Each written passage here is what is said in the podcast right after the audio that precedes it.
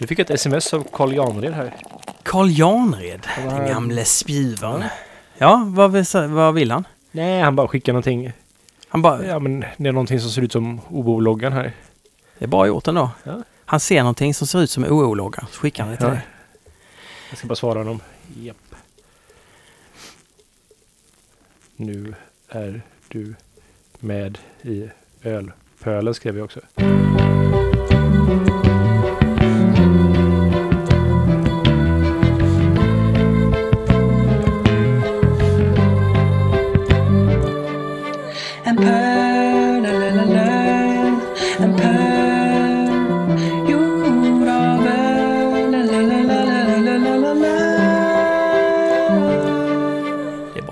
Jag, jag säger så här Olle, jag, jag säger inte att jag är superkåt nu för tiden. Alltså sexuellt upphetsad hela tiden. Men min dator försvann. Eh, ju. Den blev stulen. Mm, den försvann inte, den blev, den blev stulen. Den försvann. Vi, Från någon, baksätet av din bil. någon hjälpte mig att få den att försvinna så att Ja. säga. Någon utförde ett trolleritrick. Lagade dock inte rutan efter sig. Det hade ju ändå varit väldigt mycket mer mysko och Ja. trolleriaktigt.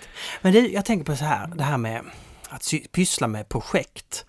Eh, och, och kreativa saker, att behöva lösa saker. För det, det är nämligen så här att när jag var 22 och bodde i Lund, hade pluggat, hade pluggat lite, misslyckats eller på något sätt inte fortsatt. Så Vad pluggar du då? ja, jag pluggade, pluggade idé och lärdomshistoria. Oh. Det var superintressant. Vad blir man när man är färdig med det? Ja, man, man kan väl bli professor i det lärdomshistoria. Okej, det man sånt. blir bara, man blir fruktansvärt allmän, alltså du får en, bild, en bildning egentligen som handlar om hela världen med olika idéer. Men så tog det då slut, för jag upptäckte också att det här leder ju inte till det leder mig inte vidare till något mer än att bli mer Professor.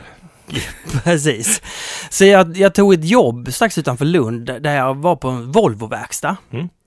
Eh, och det var också en sån verkstad som hade ett jättelager. Jag sprang runt där och fick in order. Du ska samla ihop de här prylarna. De här skruvarna behövs, den här lilla olika vredet och det här, den här plåtdetaljen. Mm. Så jag gick och samlade på det här. Det var, det var ingen jätteutmaning för hjärnan. Jag fick ju hålla igång. Det var ett ganska eh, monotont yrke, men, men jag fick ändå, var finns den någonstans? Den finns i den hyllan där borta. Ja. Och då, när man kom hem efter det, då var man ju oerhört redo att fortplanta sig alltså. På, på ja men alltså väldigt, och, och, och då tänker jag så här att vad gör man då? Alltså, hur kan det bli på det här sättet? Jo, jag tror att man är inställd på det. Jag tror att man eh, genom att göra projekt istället. Alltså att man, man, vad, hjärnan håller på med, att, att hjärnan är hela tiden inriktad. Alltså jag, nu pratar jag om den manliga hjärnan. Jag delar gärna upp det så här och är gärna så här selektiv. Mm. Den manliga hjärnan tänker på en sak. Den, den styr hela tiden in oss mot en sak. Vi har pratat om det tidigare. Eh, och det gör att om du inte uppehåller hjärnan med andra saker, då blir det på det här sättet när du kommer hem. Du står där i dörren med, alltså med, med hur som helst. Vad jag vi tänker på då att har man då ett till exempel musikaliskt projekt som man jobbar med, eh, så så hela tiden så har man en, har man en melodislinga i huvudet, man, har, man letar texter, man, man är inne i en annan värld, man förleder sin hjärna helt enkelt. Och, och, det, och, och det, det fina med, med, med det är att man, att man kommer bort från det här, den här naturen som vi är fångade i. Ska jag säga. Jag skulle säga att Okej. vi är fångade i naturen. Ja. Ja. Eh, och, nej, och då, vad jag menar då är att, ja men hade vi bara levt i naturen, då hade, då hade vi bara gått ut och satt på varenda möjlig påsättningsmöjlighet, så att säga. Ut, Fast man kan väl ha projekt mitt i naturen också? Bygga i träkojor. Jag vet inte. Odla nu saker. pratar jag om, om Fiska. det mänskliga naturen, jag pratar om natur. Jaha, ja, du menar så. ja, ja. Nu förstår jag. Jag men, jag, Nej, Ja. men, men jag, jag, jag tänker, jag, och, alltså... Jag, tänker, hade du inte haft ditt bryggeri, hade du inte haft dina funderingar, så, så hade du, alltså, Ja. är du med mig vad jag det pratar man, om? man kanaliserar den energin som man egentligen ska lägga på fortplantning Ja, till sina projekt. För man kan inte bara gå runt och tänka på fortplantning hela tiden. Är det det du menar? ja, eh, Ja. Men jag tänker på det här med musik så här. Jag tänker att så här, många musiker har ju, det är ju bara en lång kon för att få liksom, fortplanta sig mer liksom. Att de gör musik för att få fortplanta sig liksom. Och då blir det som ett så här, då liksom, det, det är bara, det är ju som ett, Ja, då Det lägger man ju ännu mer energi egentligen på det. Fast bara gör det på ett långsiktigt sätt istället för att bara göra det direkt liksom. Förstår du vad jag menar? Ja, jag tror i och för sig att vissa musikers, för att vara lite, lite stolpigt eh, generell här, så, så tror jag att vissa musikers, eller musikers libido är helt enkelt starkare. De försöker stävja det med musiken, men, men det slår ändå igenom. Plus att de får ju, alltså om liggmöjligheterna blir jättemånga, hur Ja. ska du kunna stå emot det? Alltså det är egentligen helt bisarrt, Olle, att du inte bara ligger runt med varandra. Alltså det är helt... Och vet du vad vi har att tacka? Jag har ju en flickvän faktiskt. Ja, och där kommer ju kulturen in va. Ja. Det är ju inte riktigt accepterat att, eh, att hålla på på det sättet. Och det är inte praktiskt heller i dagens samhälle. Därför vi har en kultur kring oss som håller oss eh, fast. Och då tänker jag på det att vilken, och, vilken kultur håller ditt bryggeri fast? Vad kan du inte göra? Alltså vad, är, vad, vad finns det för saker som eh, OO in, inte kan eh, hoppa på liksom? Mm. Ganska många saker ändå. Och nu, nu tänker jag inte på dina så här sjuka, jag ska inte ha godis i ölen. Alltså jag tänker mer på, den, är, den är sjuk ja. ja. Är Sjuk åsikt jag har. nej men är det inte så ändå att du förhåller dig till hur hela bryggeribranschen ser ut? Jo men det gör man ju och man har ju en... ehm, alltså... För mig finns det en kult, eller så här, man, det finns ju en kultur inom bryggeri, eller som jag, som jag men det är nog ganska gammaldags. Romant, jag romantiserar en lite äldre mikroölskultur egentligen. Den kanske Ja. inte är sådär Men vad, superaktuell idag. hur men ser den ut menar du? Den är ju ja, lite värdegrund i varför man gör öl och hur man ser på öl och vad den fyller för funktion i samhället och sådär. Men är det det här du säger att, att öl ska vara gemensamhetsskapande och... Ja, men lite så Eller? att det ska vara liksom någon form av sak som ska finnas i en, alltså i en, eh, i samhället på ett sätt som där det fyller en funktion mer än bara vara en berusningsdryck liksom. Är det den sociala funktionen du tänker på? Ja, men så sen ska föra folk närmare varandra på något sätt och den ska liksom, jag gillar ju när företag är lokala och har en form av lokal funktion liksom. Mm. Att de, är de ger mer än bara vad själva produkten de skapar. De ger en trygghet för anställda, de ger en trygghet för... Ja, alltså det kan ju vara att om de har... Antingen om det är butiker eller vad det är, om det, om det är lokaler, att det finns så här, det är samlingsplatser och att de fyller en större funktion än bara själva liksom produktens nytta. Ja, men alltså är inte du väldigt mycket då inne på att inte växa utanför Göteborg egentligen? ja, men Sverige... hälften av vår produktion är ju export. Nej men jo men eh, det kan ju vara ett sätt att liksom identifiera oss mer men att vi alltså vi kan ju fortfarande sälja utanför Göteborg men ha samma funktion i Göteborg. För jag tänker, tänk om gårdsförsäljningen kom igång Ja. och du kunde sälja, sälja flaskor från, från er lastpalk, Från lastbryggan lastbryggan. Ja. Ja, alltså är du med mig? Ja, men I Alltså, sådana fall så tror jag vi öppnar någon så här stånd på Stig Center tänker jag. Där är ändå så här, det, det går ju ändå folk för att köpa alkohol redan. men då, då är min fråga då, ska, ska inte ni också flytta till Ringön? Vi står ju här på Ringen nu, Ja. i, i Palatsinot. Ja. Det hade varit för tydligt, jag vet inte det. Jag, jag, jag trivs ganska bra där vi är. Det är, liksom strax utanför Ringön. Ringön får komma till oss istället. Okej, jag. det, det är som att det är ett eget, ni har mutat in i ett eget område där då? Ja, men precis. Det här är liksom, Vega har redan mutat in det här området. Ja, det och sant. gjort det till, ja. ja, så att det hade blivit lite konstigt att, om vi var här också. Jo. Vi tittade ju faktiskt på lokaler här när vi Mm. Men eh, det är också ett problem med Ringön är ju att det är, det är oklart vad som ska få göras med den här marken. Ja. Den är ju arrenderad bara till Mm. ett visst land. De har för, förlängt det.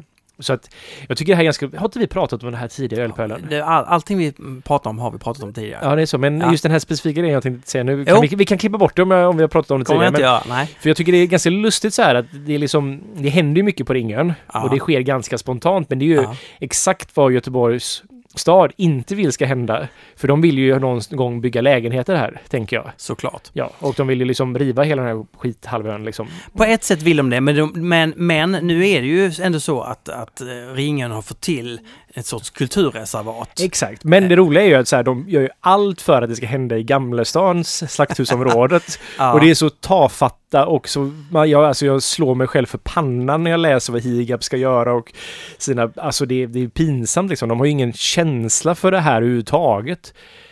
De säger, jag läser, ja ah, vi vill bli som eh, slakthusområdet i Stockholm, Köpenhamn, New York. Fast ändå inte. Man var så här, vad, vad fan menar ni? Du, en sak slog Ja. mig. Och det var när jag hälsade på eh, ute på OO. Nu, ja, i veckan. Och förra veckan. Du bränner där som fan nu. Ja, Ja. alltså vad mysigt det har blivit. Och vet du varför? För att Erika och Andreas är där. Ja, ja. Ja, de är ju mycket mysigare än vad jag och Olof är faktiskt. Nej, men ni är ju en crowd. Det ser Ja, ju ja. ut som ett bryggeri nu, för det är ju människor där och jobbar. Ja, ja. Jag var där och jobbade också förut. Ja, ja, Ja. jo, Det är inte lika imponerande så det, nej. jag menar inte riktigt så, men det är ändå om en enda person jobbar i ett bryggeri, Ja. åker runt och gör massor med saker. Det blir ändå lite ödsligt, vem den är, Olle. Ja. Alltså, Jo, nej men jag håller med dig faktiskt. Det är faktiskt mycket trevligare där och jag vet inte, det känns det lite mer gemytligt på något sätt. Jag minns ju första halvåret där när vi inte ens hade ordentlig belysning och jag liksom var där inne i den här mörka gråa betongbyggnaden i ja, 16 timmar om dagen. Ja. Det var inte jätte... Det var inte jättemuntert faktiskt. Nej, men och, det verkar som att ni gör också så otroligt mycket öl. Jag fattar inte, det bara står öl hela tiden, nya sorter. Ja, men vi, Får ni, kan ni sälja den eller dumpa den i skogen eller vad, vad, vad gör ni med det? Nej, vi säljer det mesta. Just nu har vi ganska mycket öl hemma, men det är för att vi har bryggt väldigt mycket. Ja. Men, eh, nej, men det går åt. Rätt mycket öl Ja. faktiskt. Men då till krogar eller till, och till systemet lite ja, grann? systemet, eller? Ja. men mycket krogar och export. Export ja. Ja. ja. Vilken är er största exportmarknad? Eh, jag vet faktiskt inte exakt. Men det är en, antingen Norge, Danmark eller Italien. så Liksom. Mm. Hur går det för Stigberget då? Stigberget går det bra för. Ja. det, det är nya planer. Alltså nu i januari öppnar ju Stigbergets fot i Stockholm. Just det. Eh, som är en restaurang. Ja. Eller pub. Pubrestaurang. Pub. Med, det, ja. eh, med handmat. Hand, Handmat. Handfood. Ja, Som du kan äta med händerna. Det kan man nog göra med all mat i för sig. ja precis. Kanske inte eh, soppa, men- Ja, nej. Nej, så att, eh, och den, den, den öppnar i gamla Papagallos lokaler på Götgatan. Ja, jag var i Stockholm förra veckan. Ja. Så jag gick förbi den. Mm. Det såg ut som det byggdes. Ja, det, gör, det byggs fortfarande jättemycket. Men det, det är... Det är ett superbra läge faktiskt. Läget är helt otroligt. Eh, och det finns ju ett Stigberg. eh, Som Stigberget... Men det ligger väl lite längre bort där? Ja, men, så man får stretch, stretcha idén lite, lite grann. ja. Men i och med att eh, Omnipollo har Omnipollos hatt, eh, det finns ett Stigberg, då, då är det så roligt att heta Stigbergs fot. Tänker Ja. jag i all enkelhet. ja. Vet du varför det heter Monopoys hatt? Nej. Nej, jag vet inte. Det var, jag, jag, jag kan inte den här historien exakt, men jag tror det var att typ Karl Gradin hade en, eller brukade hänga på en pizzeria som hette Pizzahatten, eller Pizzahatt. Alltså Pizza Hut, alltså den amerikanska Pizza Nej, Hut. nej, Pizzahatt. Pizza Hut, Ja. svenska. Mm, ja. Precis. Mm. Det låter dock som den amerikanska. Ja. Jag vet inte, det här kanske inte stämmer, men jag för Nej, mig någon som sa det här till mig, eller om det var till och med Karl som sa det eller något liknande. Så därför blev det här ja, ja, för han ville återuppliva den. Ja, precis, på Ja. något sätt så här. Ja. Ja. Det är Ja. ändå ett bra, det är lite Göteborgsskämt nästan faktiskt. Mm. Ja. Omnipollo är väl lite göteborgska i karaktären? Ja, ibland får jag lite känsla, de är så här lite Göteborgsbonnabis på något sätt. Nej, det kan jag inte säga. Carl Grandin, för jag vet inte om alla vet vem han, vem han är, men han, han ritar eller Ja, han är ju en av halvan av Omnipojo helt enkelt. Det är ju Henok Fenty också. Är det, det är han som gör illustrationerna, eh, Precis. artwork Jopp. på Och han är ju, han gjorde ju en gång i tiden så gjorde han ju, eh, vad hette det, kläd eller byxmärket som såldes till H&M Mm, säger det ja. eh, med en dödskalle på. Ja, Monkey. Nej, Cheap Monday. Shimon, Monkey. Shing- Cheap Monday ja. Precis. Cheap ja. Monday.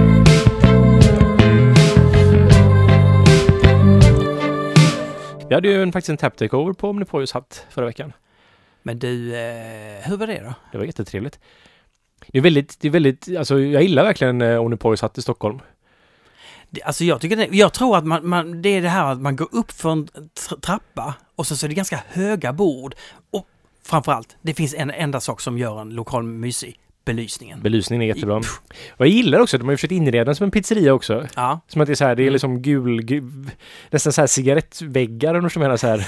Rö, alltså, det, det har varit vita väggar men de har blivit så här nikotingula nästan lite grann. Nej, jag tror de är mer gult. Men det är väldigt fin belysning och det är, ja, det är bara liksom ett gött sål där inne. Det kunde varit lite bättre akustik men det är liksom så här verkligen, det, det är trevligt när det är så mycket ja. folk där. Men var det mycket folk? Det var vill... jättemycket folk. Ja. När jag kom dit, jag kom rätt sent så jag kom vid sju ungefär och då fick jag knappt plats liksom. Men, men jaha, Ja. Okej, så du fick bra respons. Prata, kom det fram någon som du inte visste vem, det var? Eh,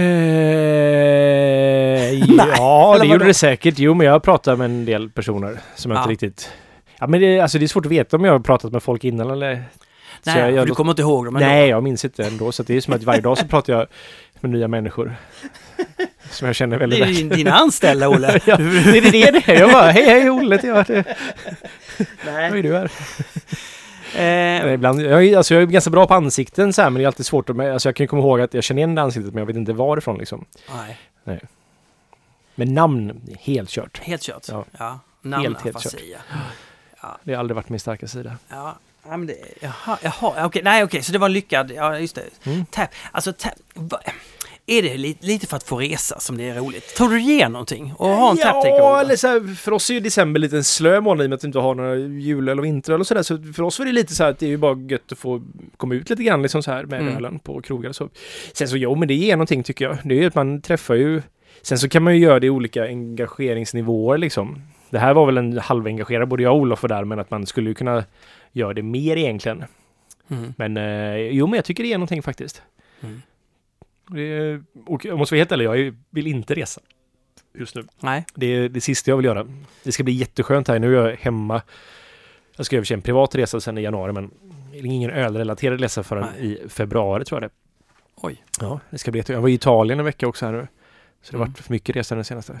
Det var intensivt. Du var i Italien och d- ni hade massor med tap takeovers. hade vi fyra tap takeovers på Oh, shit, nästan lika många dagar. Aha, Ja, då måste du vara trött efter det. jag var trött efter det. ja. Men var, var det också en okej? Alltså eller vad, vad, vad, vad Alltså det var ju vad vi hade pitchat idén för vår importör att så här, Ja. att ja, men vi kanske, ja, vi, vi säljer ju mycket öl till Italien. mm, ja. Och han har tjatat att vi måste komma ner och tap Mm. take och så, så här, men kan vi inte bara typ köra, bara bränna iväg det här på en vecka liksom? ja, Så gjorde vi det.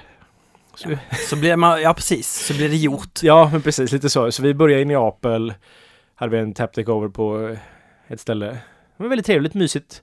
Mm. Skatebutik och ölbar i ett. Ja. Ja. Mm. Men Är, det var fint, jag har aldrig varit i Neapel tidigare. Men eh, sen så var vi i Rom två dagar, men det var mest bara för att hälsa på folk och Mm. hade ingen tap over där. Och sen så Florens, Cesena och Milano ett tag. Men jag var jätteförkyld hela resan så det var, det var ganska segt faktiskt. ja. Då är det så att Raisa, ja. Eller Spacey Ricey. Ja. Det är ju bryggan på eh, Stiberget. Ja. Det är det faktiskt. Ja. Vår indiska bryggare. Ja, hon gifte sig nu. Så Erika sticker till Indien idag, tror jag. Ja, ja. Eller imorgon. Ja, Ja. just det. Ja, och Simon och Olli och Lukas och ja. Ja. Are stripes and checks together an acceptable fashion choice? Eh, undrar då Raisa. Alltså rutigt och randigt. Ja, Ja. alltså det kommer sig av att jag kom i mina snygga Italo-rutiga byxor Japp. eh, till jobbet och då kombinerar jag den med en mycket randig eh, skjorta. Ja. Eh, beror på sammanhang skulle jag säga väl. Ja. Ja, Du kan, kan nog bära upp den något, tror alltså jag man får, faktiskt. om man ser mig som en liten Ro- Robban Broberg, då tycker jag det funkar. Ja. Lever Robban Broberg förresten? Nej. Han är död. Mhm. Han älskade det när jag var liten. Tyckte det var jätte, jättebra. Det finns ett väldigt bra avsnitt om några av hans mittenplattor eh, ja, som, som i Della Morta-podden. Okej. Eh, när den fortfarande var eh, gratis, så att säga, podd. Eh, li, liksom vår podd. Är det Ja. en gratispodd vi har? Ja, det är en gratispodd. Det är en gratis. gratis. Så, som är, så som en podd ska vara faktiskt, tycker jag. Ja, ingenting är väl gratis va? För om man lyssnar på det här så på något sätt så äts ju ens hjärna upp av våra lena röster. Det finns ju en drog i detta. Mm. Jag skulle vilja säga alltså att ja, det är okej. men var försiktig. Ja. Jag, jag får säga så här, ta inte alltså fashion-råd av Martin.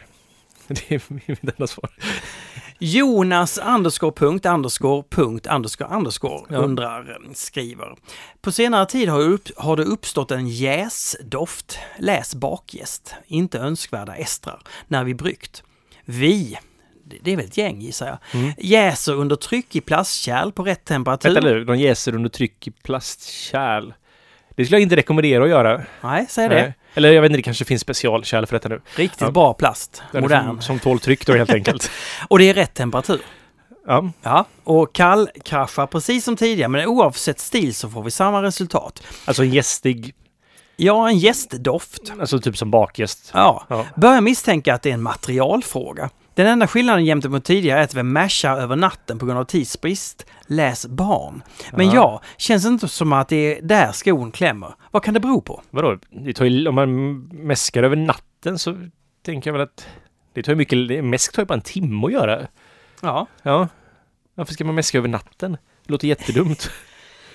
Slut, varför, jag, jag, varför gör man det över tids? Är det för att kunna sätta någonting på kvällen och så fortsätta dagen efter då eller? Mäsken är inte det som tar tid av en bryggning Aha. tänker jag. nej, Nej, jag, skulle inte mäska över natten. nej. Sen, alltså jag vet inte, det är ju... Det är så jättesvårt att svara på varför det smakar gästigt liksom. Men det är ju förmodligen gäst. Alltså det är det sämsta svaret vi har gett. Ja, men jag vet inte, jag har ingenting som jag kan riktigt gå där på riktigt som jag vet inte varför det... vi behöver ha mer info Mer något sätt. information liksom, så här, Vilken- vilken gäst är det och... Det stod inte va?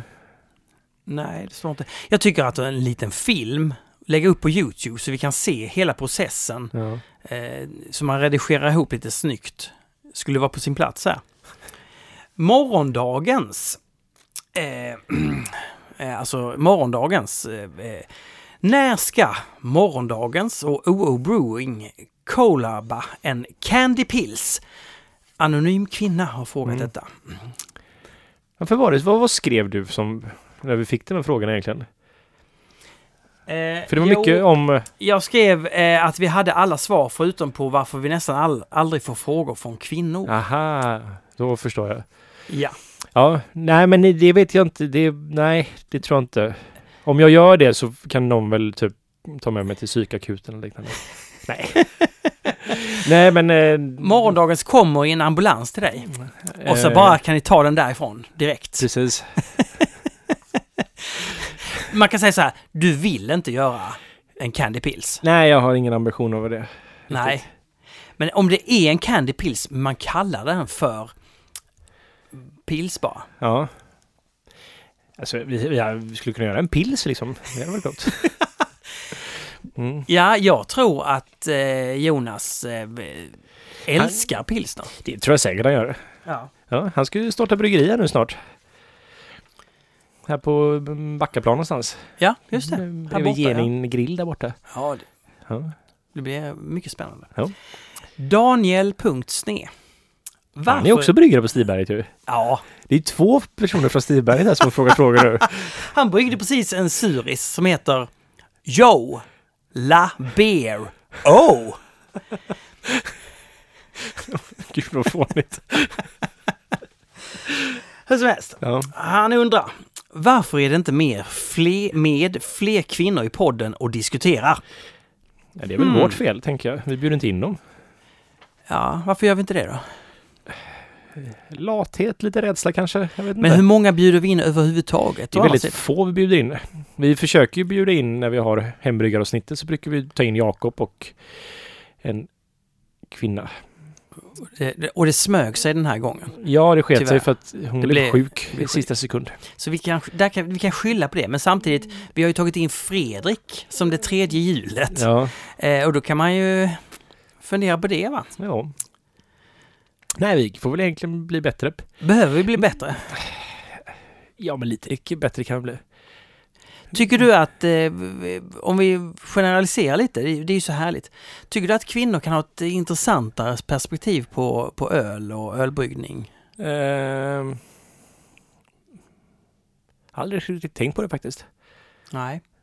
Du delar inte upp människor i kön Nej, inte så mycket och faktiskt. sexualitet, inget sånt. Nej, jag människor är ser inte sånt Martin. Det är ändå, men det är, en, det är normens fördel alltså. Man behöver inte se, man kan bara... Det är härligt Ja. när man är norm. Det var ju det är ändå lite att Founders, bryggeriet, har Ja, ju haft väldigt mycket strul senast. De, blev- de är uppköpta nu helt och hållet av om det är Constellation Brands eller vad fan det är för något. Något annat så här jättevarumärke då, så de är ju helt, de äger de grundarna och sålt helt enkelt. Så Mm. de är inte ett independent bryggeri längre. Det var Mm. de inte för sen ganska många år tillbaks. Men där hade de haft en dålig arbetsmiljö och det har kommit till dom, alltså uppe i, eh, det, vad heter det? rätten. Rätten heter det. Och så var det att ehm, det var då en arbetsledare som hade diskriminerat mot en eh, färgad person i... Och han hävdade då att han inte ens hade sett att den här personen var färgad. Det var så här, det var den mest löjliga konversation. En, så bara så här, du, har aldrig ens tänkt på att han har en annan hudfärg? När jag bara, nej jag ser inte det. ja. Det, var, det funkade men det var ändå som att det var, det var uppenbart ett... Ja, han ljög tror jag. Mm. Eller skruvade lite grann på sanningen. Okej, Ja. Vi ser inte det, men Daniel, vi, vi, vi kan tänka på det några sekunder. Man kan väl anmäla intresse om man jättegärna vill vara med. Det, vi kan ju se så här på vår Instagram. Instagram, vad är det för någonting? Ja, det är ett sånt här socialt medie som man kan, eh, där man kan följa oss. Ibland får man en bild, oftast en gång i månaden blir det en bild på oss. I någon lustig påse eller bara en påse eller bara på oss utan pås. Eh, och eh, där kan jag ju då se att de som följer följer oss på Instagram, då är 10% kvinnor. Det är ganska lite. Ja. Nej, alltså 10% är ganska lite, 90% är ganska mycket. Ja, ja. så att... eh, Men då, Rent statistiskt så finns det då, det är ju 50-50 liksom. Men, då skulle jag kunna tycka så här att var tionde fråga vi får in borde kunna vara från, från en kvinna. Jo. Ja, alltså... Eh, ja, så att det är väl mer det. Alltså är du kvinna, bara skicka in frågan. Bara ta, ta en fråga om livet, fråga om... Eh, ja. Tacos, öl. Mm, tacos alltså. Ja, Du, tacos. Ibland går jag över alltså på kycklingtacos och när jag gör det, alltså mer så fajitas då. Jag tycker Ja. det är så jäkla gott. Men det var länge sedan vi pratade om tacos nu faktiskt. Jag tycker vi får ta en tacosmiddag någon gång Martin. Ja, gärna, Ja. gärna. Det är, det är inte dumt. Jag äter ju ändå väldigt ofta. ja, eh, Oh Another Beer. Martin nämner lite då och då bryggeriet Trillium och verkar näst intill lite småkåt bara att få säga namnet. Har Olle testat någonting från dem? Och om ja, bra. Ja, för det kan ju direkt sägas. Jag har ju aldrig testat något från dem. Nej, jag, jag vet inte riktigt varför du namedroppar Trillium. Jag tror bara att du vet att folk, andra folk gillar Trillium som att så här, och så vill du verka lite down liksom. Ja, men jag, sättet. jag är svag för, för märke. Märken Ja. och varumärken. Mm, Ja. Så är det. Nej, men jag har testat ganska mycket Trillium genom åren. Ja. Ja, jag kommer första gången jag träffade, träffade, testade, så var det faktiskt när de inte hade gått, börjat på burk än, utan de hade såna här bomberflaskor, de här stora. Eller om det var till och med belgiska flaskor. Mhm. Ja, jag minns inte, de var stora i alla fall. Ja. Så de burkade, eller de flaskade dem med mehin på den tiden. Mm. Men de har alltid varit jätteduktiga på humleöl. Mm. Och eh, jag minns dem, det var ju dels dem och även Treehouse som jag drack väldigt tidigt. Treehouse drack jag från en growler. Och jag kommer ihåg att jag drack de här, det var, och det var som att så här, det var bekräftelse på att yes, men de, de, de här ölen är ungefär som ölen jag gör. Och att det är liksom, det är inte bara... Yes! Ja, ja men lite så här, för det var ju liksom lite konstigt när man gjorde de Ja. Iporna på det sättet som vi Ja. gjorde dem. Och så var, man, jag, var, jag var osäker på om jag var helt fel ute här. Det här kanske är nog, jag vill ändå satsa på öl liksom. Och så är det som så här, har vi satsat på någonting som ingen förstår eller tycker är roligt? Är det här fel liksom? Ja, men hur, hur bra var Trillium då? Eller är de? Jo men det är jättebra är det. det är, och sen så... Är de ett av världens bästa nejpa-bryggerier? Ja, det får jag nog säga att de är faktiskt. De levererar Mm. väldigt hög klass. Men vi har ju, både du och eller Stiberg och har gjort en collab med dem. De var ju dock inte där faktiskt. Så att, Nej. nej. Nej, men, jag, men nu kanske ändå Stiberget och eh, OO är om dem. Mm, alltså de är ju väldigt mycket större än vad... Jo, men du vet storlek. Vad, är, vad ska man med det till? Om man inte har passion?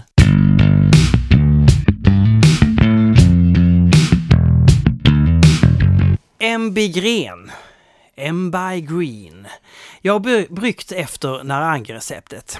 Två gånger, jag får samma problem varje gång med jäsningen. Första gången så pitchade jag på 18 grader och höll den på 19 grader i tre dagar innan jag tog upp den till 22 grader och jäsningen stannade på 1.022. Andra gången stegmäskade jag den på 66 i 30 minuter och 68 i 30, 30 minuter. Då tänkte jag att det kunde eh, öka på utjäsningen. Samma sak hände. Varför stanna med jäsning med S04? Ena gången strödde jag på jästen och den andra rehydrerade jag den med samma dåliga resultat. Har även gjort en stout med S04 som jag mäskade i 65 grader och den stannade på 1.028. Alla andra IPA-bryggningar som jag gjort med US 05 jäser ut till 1.010 till 1.014. Ja. Nej men eh, den är ju alltså US 05 är ju väldigt mer att den är att turnerande. Alltså den jäser ut mer än vad S04 gör. Men för mig var det som att jag ville, jag blir ofta irriterad på S04 när jag använder den gästen att den faktiskt jäste ner, den hade så hög attenuering. Mhm. Så att eh, jag tror inte det här nödvändigtvis behöver vara ett stort problem för honom, men han kan prova att ha en gästnäring i typ Servomyces eller liknande. Det, det kan hjälpa. Men speciellt med S04. Jag, jag upp- jag upplevde en bättre smak av S04 också när man använder Servomyces. Men eh, det här med S04, ska han inte bara hoppa över det då? Nej, alltså det är ingen dålig gäst. Det är väldigt bekvämt att använda torrgäst. Och det är ett... Ja, man ök, minskar osäkerheten på ett sätt liksom. Sen så kanske det aldrig når riktigt samma höjder som du skulle göra med. Men sen tycker jag S04 är en väldigt bekväm gäst för den är väldigt Mm. pålitlig. Den är, alltså den... Det är en arbetshäst som kör på liksom. Han säger också att det är 23 liters batcher. Mm. Är det rimligt eller? Eh, jag vet inte, han kanske ska ha två paket till det eller något sånt där. Eventuellt. Två paket? Ja, beror på hur stark, eller hur stark den var från början. Okej, fattar. Mm. Martin Paulsson. Hej ölpölen. Jag skulle vilja ha förbättringsförslag på min julölsbrygd som blev okej men inte wow. Tanken var en vintervärmare med maltkropp utan att bli sötsliskig, rejält humlad men inte av tropisk karaktär utan mer åt C-humle. Mm. Ja. Gillar till exempel den lite vresiga humlebäskan Columbus kan ge. Tänk apelsinmarmelad med skalbitar i. Stilen ska kunna kallas Imperial Red Ale. Maltnotan blev 87% Pale Ale, 6% vardera av Munich och krystad 60 liter samt 1% ljus chokladmalt. ja. Warrior som bittergiva. Fem minuter innan kokslut skickar sedan i 7 gram per liter humle totalt jämnt fördelat på sorterna Columbus, Simcoe och Centennial. Lika mycket humle åkte i torrhumlingen, det vill säga 7 gram per liter. ja. Samma sorter jämnt fördelat. Vörten jästes med US 05, något varmare än optimalt, cirka 20 grader. Baserat på receptet, hade du gjort några förändringar inför ett nytt försök? Annan var- jäst, ja. annan humle etc. Tyckte min öl saknade både kropp och humle, aromsmak, missade lite utbudet från mäsken och jäste lite väl varm så jag kommer nog göra ett nytt försök en dag. Kan ju tillägga att den mäskades vid 65 grader OG 1.067 FG 1.013. Om man ska veta, det låter ju väldigt gott faktiskt. Det är ju så jag hade velat göra en... eh, Det här låter ju som en eh, vinterröd IPA på något sätt liksom. Ja, Eller det låter som en röd IPA som man har. Men det för det är inte så mycket vintervärmare över det liksom, kan jag tycka.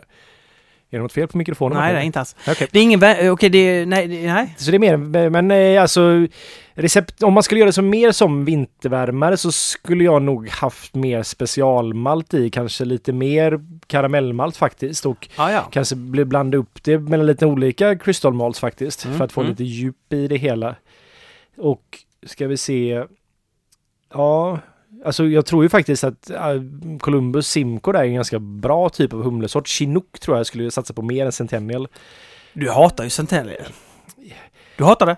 Du hatar Om det. det är bra så är det bra, men jag får fan aldrig tag i bra. Därför hatar jag den Centennial som. Du, Men annars så tycker jag det låter ganska bra, men jag skulle ha haft mer specialmalt i det hela. Munich är bra att ha i den här faktiskt, för det är ju en... Kanske prova lite mörkare Munich till och med liksom. Ehm, men eh, ja, men prova lite olika specialmalter faktiskt. Mm, Kanske någon ambermalt också för att få lite mer komplex med en biscuitig låter väldigt winter. Ja, precis. Jag gjorde ju typ en sån här liten prototyp på en röd IPA slash en råg IPA slash en Ja. vintervärmare Ja. med Symologic. Ja. Men Det var liksom att jag tog tre olika ölidéer och gjorde det till en öl. Jag vet inte om det var en jättebra idé för den blev brunröd, rödbrunaktig Ja, liksom. men jag drack den eh, häromdagen och den Ja. var ju supergod. Sen så, jag gillar råg, men jag insåg också att jag gillar inte råg i de där kvantiteterna riktigt. Ja. Det blir en sån jävla konstig såpig munkänsla som är så här Ja, oljig mm, på ett sätt bara, som är... Mm, ja, marinerade Ja. hela munnen. Jag gillar det. Du, Mm. eh, Olli kom in på kontoret eh, och Nils och Malin och jag var där och då bara säger ja, för, och då sa Nils, men vilka, humle, vilka humlesorter ska vi köpa in nu? Vi har 14 ton av det här och vad det var olika saker. Vi behöver köpa något mer. Ja. 14 ton. Ja, men vi, av de stora. Jag tror det bara var ett halvt ton av Nelson. En och en halv ton av Nelson. Ja, Ja, eller? Låter det... det en och ett halvt ton eller så. ja, Det låter väldigt mycket. Ja, men vi, vi ska göra mycket god öl. Men du sa också, eh, Olli, att Galaxy Ja. doftade något helt magiskt. Och Malin och jag, vi bara rynkade lite. Oh, Galaxy, ska du verkligen... Är det inte, är det inte den här farliga humlesorten som aldrig blir bra? ja. Det brukar väl du säga? Alltså den Galaxyn jag har fått tag i, och jag alltså, den har aldrig, jag tycker den doftar jättekvistigt och den doftar Mm. gott, alltså den doftar ju typ som grapefrukt liksom. Ja. Men med kvistar i liksom.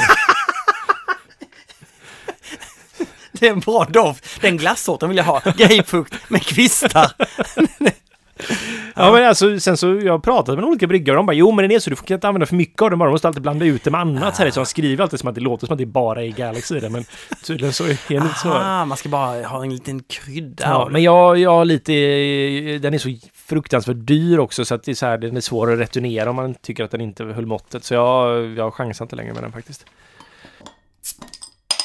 Bum Brewery. Ja. Hej, jag kan tycka att mina öl för en tendens att få relativt lågt pH-värde baserat på smaken, en touch av syra som jag vill försöka dämpa eller i alla fall kunna reglera. Finns det något tips som inte resulterar i att behöva köpa dyra pH-mätare? Finns ju pH-lappar vilket jag funderar på att testa. Tillägg, mest noterbart på stouts men det har väl med mörka malten att göra. Ja. Eh, alltså... Man kan ju köpa kalciumkarbonat då för att buffra upp då, att man liksom lägger till alkanitet då. Och det ska man faktiskt använda om man gör mörka stouts. Mm. För det gör att pH, för när man gör mörka öl så sänker den mörka malten pH i mäsken och den, då också den färdiga ölen ganska mycket.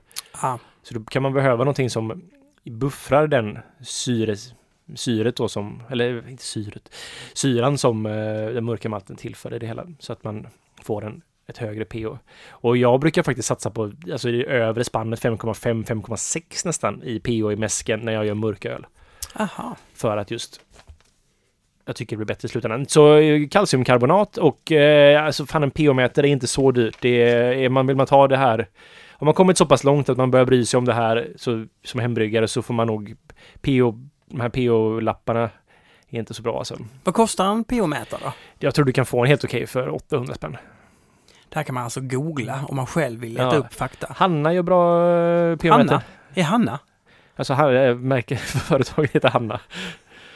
Evil Corp Game. Hej! Jäsa lager under tryck, två bar för att kunna ha högre temperatur. Funkar det? Inte våga testa än. Tanken ska vara att trycket hindrar produktion av ö, oönskade estrar samt snabbare jäsning. Mm.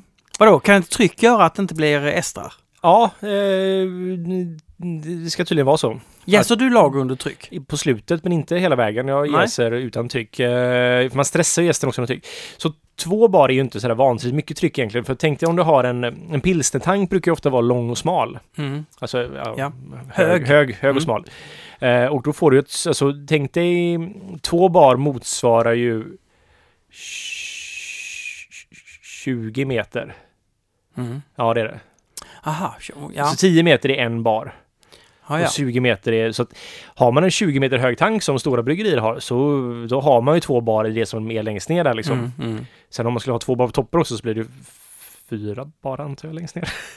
men eh, så jo, men ja, vad jag har hört så ska det stämma. Jag har inte riktigt provat att jäsa hela vägen för jag vill inte stressa gästen i och med att jag återanvänder och jag blir ganska nöjd med och jag tänker att man skulle nog fånga jävligt mycket svavel också om man jäser hela vägen med tryck. Så att jag vet inte, jag, jag, jag, Jag jäser inte under tryck, men jag gör det på sista 25 procent av utjäsningen. Men det verkar ju ändå vara bra att jag, alltså allting under tryck verkar ju funka bra. Du sparar ju koldioxid framförallt för att du binder ju det naturligt då i ölen. Ja, men kan det Ja. vara dåligt nå- någonsin att göra någonting under tryck? Ja, du stressar gästen. Det gör man faktiskt. Så att den kan ju sluta jäsa om den tycker att det är för högt tryck och sådär. Kyssas under tryck. Kan det vara bra? Det är väl som kyssas under, jag vet inte. Nej, okej, men okej, Ja. så att eh, kör på är ditt svar här helt enkelt. Ja, ja, ja, ja, om man vill. Men jäs den kallt istället. Jag tror det är bättre. Patrik Man ska, inte, man ska inte ta sådana genvägar bara för att, inte som hembryggare.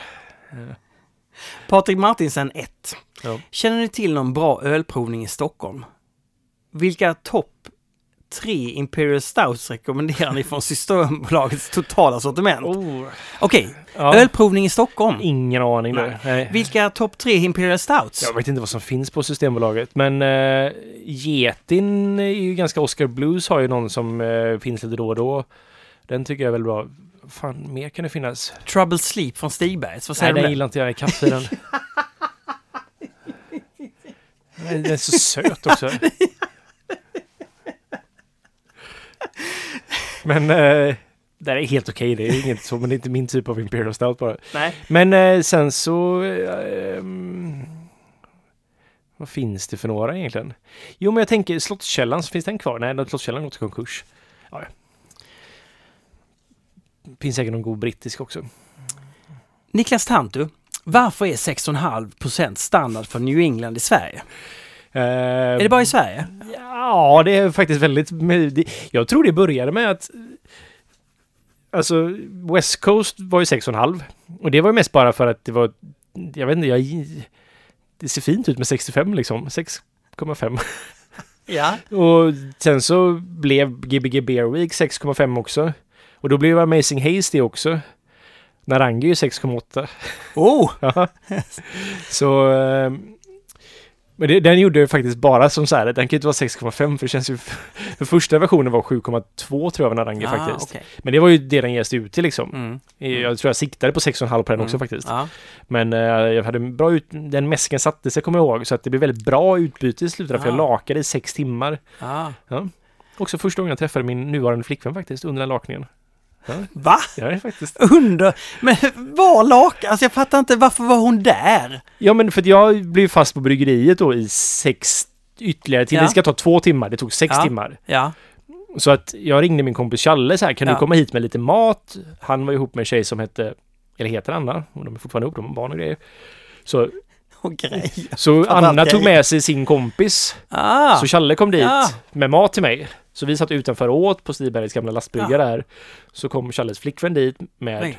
Med- Wow! Ja, Men ja, och då lakades det och då blev det 7,2. den första, ja, den första narangen helt enkelt.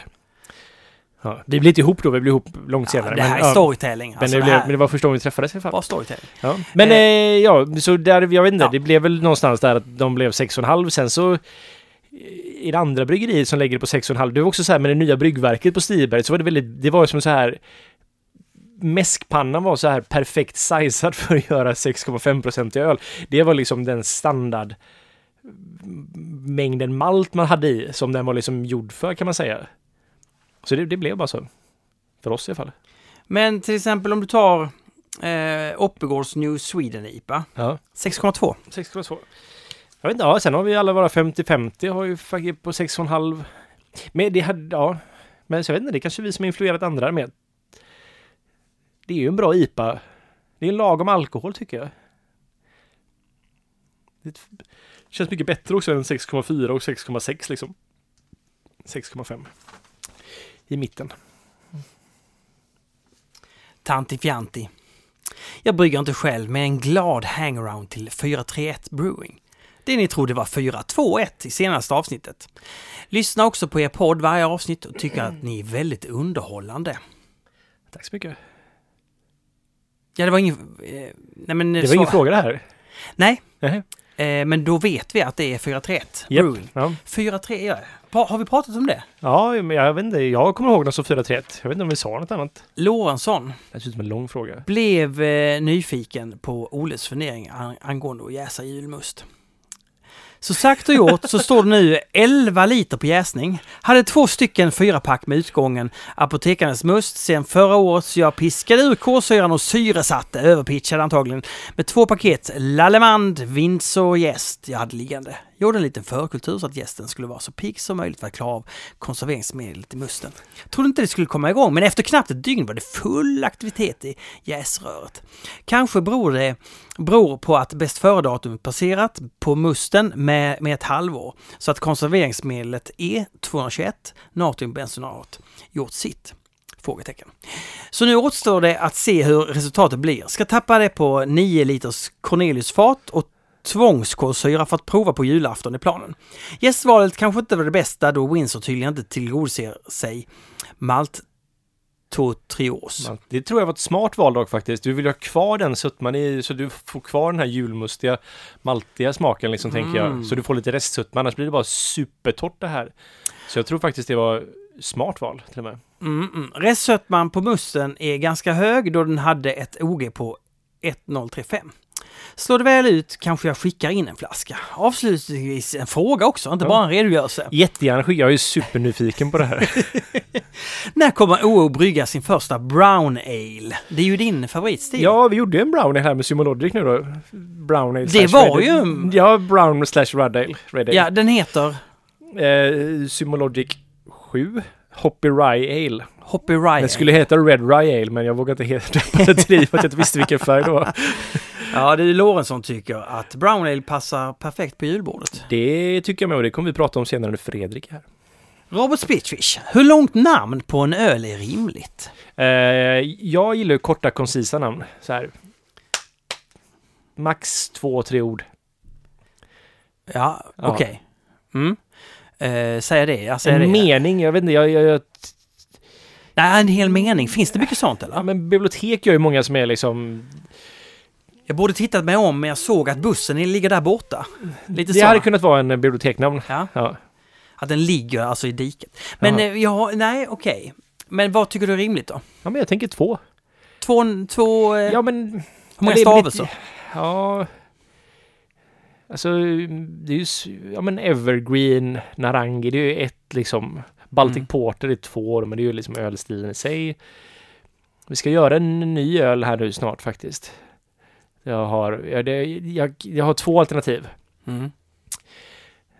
Antingen tar jag ett ord eller så tar jag två ord. Men det ja, det, jag kan tyvärr inte prata om det nu. Vi kan prata om det senare tillfälle för att jag vill inte Ja. avslöja det hela. Otroligt hemligt. Ja, jag kan, vi kan tisa lite om. Nej, men jag vet inte. Jag tycker att man ska ha så korta och koncisa. Jag vill ha... eh, Men det är ju hur jag ser på produkter i allmänhet liksom. Mm. Det är liksom... Företag som döper saker till nummer och sådana saker kan vara helt åt... Nu gör jag i och för sig Symologic, det är nummer sju, Hoppy Riel, men... Ja. Nej men typ så här, ja, men Sony är ju sämst på det. Sony har ju typ så här Alfa-kameran B3791 och så så här. Sen så har de en så här A3650, jag vet inte riktigt nu hittar jag bara på här men det är som det är ju, finns ingen logik i det liksom. Men korta koncisa namn tycker jag. Inte långa, jobbiga. För det är också för att jag kan inte komma ihåg dem då.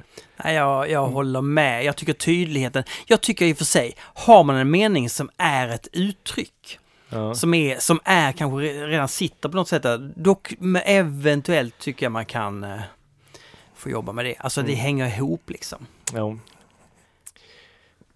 Gyllenström har en fråga angående humle. Hur viktigt är det med färsk humle för oss hembryggare? Skulle man eh, känna skillnad på en split batch, säg Citra singelhopp med 2017 och 2018 års skörd? Tänker då främst på att hembryggarbutiker ofta rear ut förra årets skörd. Och jag tycker hittills att jag har fått helt klart godkänt resultat med denna. Använder riktiga bryggerier alltid så färsk humle som möjligt eller sparas det pengar här också genom att köpa billig fjolårshumle? Ja, jag tror mm, det sparas in pengar men det är nog inte så att de köper gammal humle utan de har nog köpt för mycket så de har kvar humle från tidigare år. Helt enkelt. Men alltså det är ett lotteri. Du, alltså desto äldre humlen är desto mer ökar du chansen för att det kan vara dåligt. Mm. Det är väl mest det kanske, men sen så kan ju en nyskördad humle vara dålig också om den har liksom kilnats för varmt eller om du har skördats för sent eller för tidigt. Det finns, det är oändligt mycket så här, så man kan inte bara gå på ett år här. Det går inte riktigt, utan det handlar om att man måste lära sig att typ känna vad humle ska dofta och inte dofta. Och liksom kom ihåg att om man öppnar en påse och bara så här, ja men det här doftar gott, men det kanske, kanske doftar lite konstigt. Hur blev den ölen? Kan man koppla det till den smaken i påsen där? Till exempel. Det måste man liksom, man måste hitta sin egna trygghet i det här så att titta inte bara på åren. Det är alltid bra med färskare humlor för att du ökar liksom ja, chansen för, eller risken för att det ska vara sämre ökar med tiden för att det är en, tiden är en faktor som försämrar humle liksom. Du har alltid pratat om att det ska vara färskt, färskt, färskt. Att, Precis. ja, men man skulle kunna tänka sig att ett års gamla humle kan bli en helt okej öl. Ja, herregud ja. Ja. Jag har öppnat sitter och musik som varit över ett år gammal som är jättebra som varit tidigare skördar liksom. Det är, ju, det är inte, har det förvarats bra och sådär så håller det ganska länge men ja, det, det är ju, det, den blir ju sämre med tiden liksom. Det går inte att komma ifrån. Så har, var det, är den bra 2017 års humle så var den säkert superbra när den var färsk liksom. Det är bra. Ja. Här kommer ett meddelande från Kai. Okej. Kandidatpodden. Du vet vem jag pratar om va? Vår lille läkare. Eh, Just det. Förlåt för för förvirringen. Skönt dock att även detta års öl hade svavel och var motbjudande på ett diffust sätt. Detta kan bli mitt signum. Finns det några tips för att minska svavel, förutom jäsningen? Återkommer nästa år om ni kör igen. Med vänlig hälsning, Kai. Ja, det finns väl, man kan ha lite koppar i eh, kittet tror jag det är för att minska svavel. Aha, koppar. Ja. Det kanske jag hittar på eller minns fel, men jag tror man kan... eh, Alltså det, det kommer ju från malten liksom på något sätt, så att man kan eh, hitta sätt att köpa malt som har mindre svavel. Men sen så med jäst, med lagerjäst, så får man lite svavel och det är inte så farligt. Men eh, man kanske bara ska se till att den är under kontroll liksom. Men eh, jästnäring är alltid bra att ha också. Så att eh, det kan jag rekommendera. Servomyces i all öl helt enkelt. Ja. Ja. Eh, och Kai, vi drack ju lite av din öl och vi lever ju fortfarande. Precis. Eh, så den här, eh, vad hette det, den här fästingsjukdomen. TB, ja, eller borrelia. ja, eller, ja, den hette väl borrelia blues? Nej, borrelia, nej det hette någonting. Nej, jag, man, jag minns ingenting. Jag, är- jag, jag är gammal, Olle. Det vet du. Ja. Det har jag alltid varit i och för sig.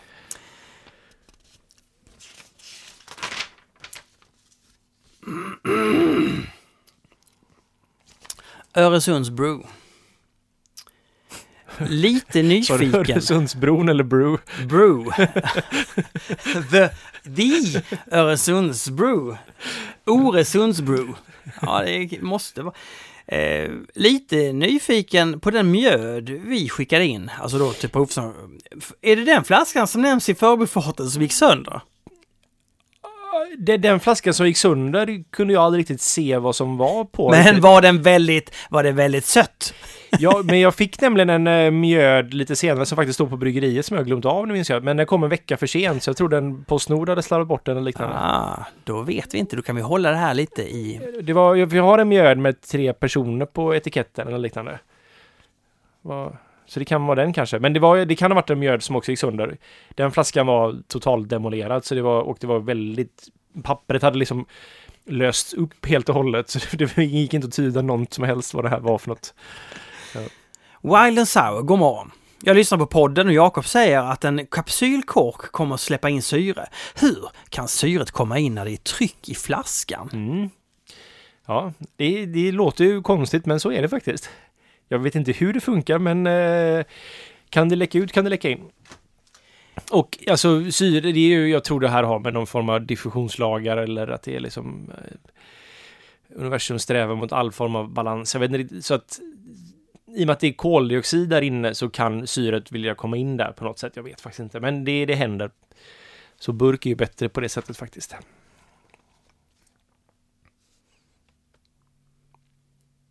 Niklas Ahlberg. Ja. Hej! Ola pratar ofantligt mycket om oxiderad öl. Ola. Är Det, jag kan vara eh, en omskrivning, en gullig omskrivning av dig Ola. Eh, och jag får inte roligt kläm på hur man vet att den blivit oxiderad. Jag undrar om inte Google Translate har varit inne här. Det känns som det. Eh, Kan man- vi ta frågan igen? Ja. Eh, Lär mig massor. Ola pratar ofantligt mycket om oxiderad öl och jag får inte roligt kläm på hur man vet att den har blivit oxiderad. Har bryggt egen öl sedan i februari och älskar att göra det och framförallt att dricka den. Har endast enklare utrustning som till exempel plasthinkar och enklare flaskfyllare. Kan erkänna att jag inte har någon exakt smakkänsla. Det är lite som jag ju. Eh, Men vet eh, om den är god eller ej. Nu till frågan efter lite pladder. Hur vet jag om min öl är oxiderad? Jag kollar på den och ser att den är inte att den är grådassig eller lilatonig. Känner ingen doft av våt kartong som jag läst mig min eller någon konstig smak. Har jag haft tur eller är det de tiden som spelar roll också är? Att min öl One Inner blir oxiderad innan den dricks brygger 20 liters bastkör. Tacksam för svar här eller i nästa avsnitt. Kan vara här eller i nästa avsnitt. Ja. Jaha, här på Instagram. Ja, ja, på Ja, just det. Instagram. Ber om ursäkt för jag inte. långt Ja. inlägg. Trevlig kväll. Trevlig kväll. Ja, hur känner man alltså? Hur vet man om den är ox- oxiderad? Eh, det kan man smaka sig till. Eh, det är väl enda sättet egentligen. Alltså all öl blir ju oxiderad för att det är... Alltså... När du paketerar en öl så kommer det oxidation in. Det, det, om du inte skulle göra det i någon form av helt... Alltså, men det gör ingen. Helt Nej. enkelt. Det, det, den kommer bli oxiderad. För du får in...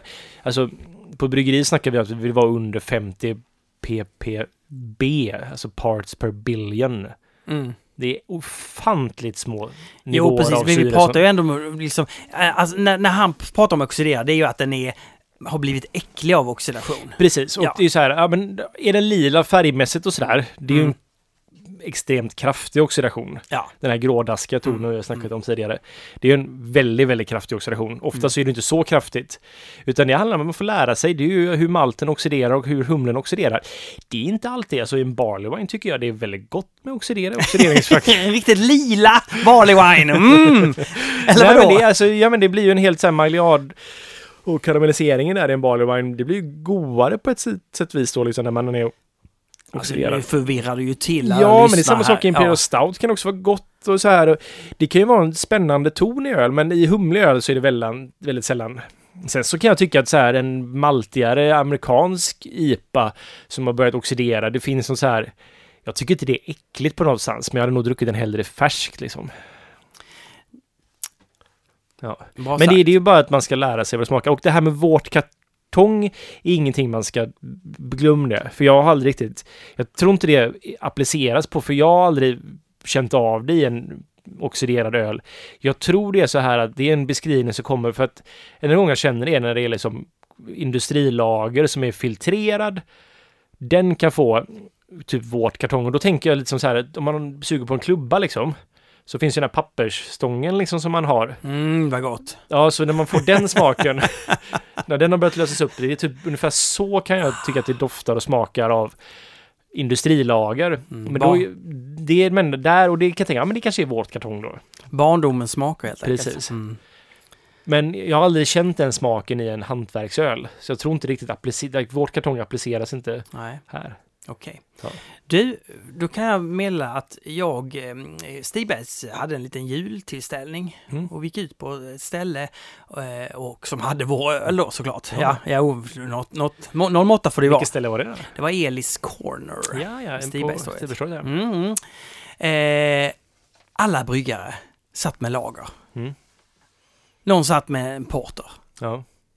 Jag tog in en sån humlig New England IPA och jag smakade på den. Jag bara tänkte, varför dricker de inte den här? Den här är ju så mumsig, den har alla smaker man vill ha.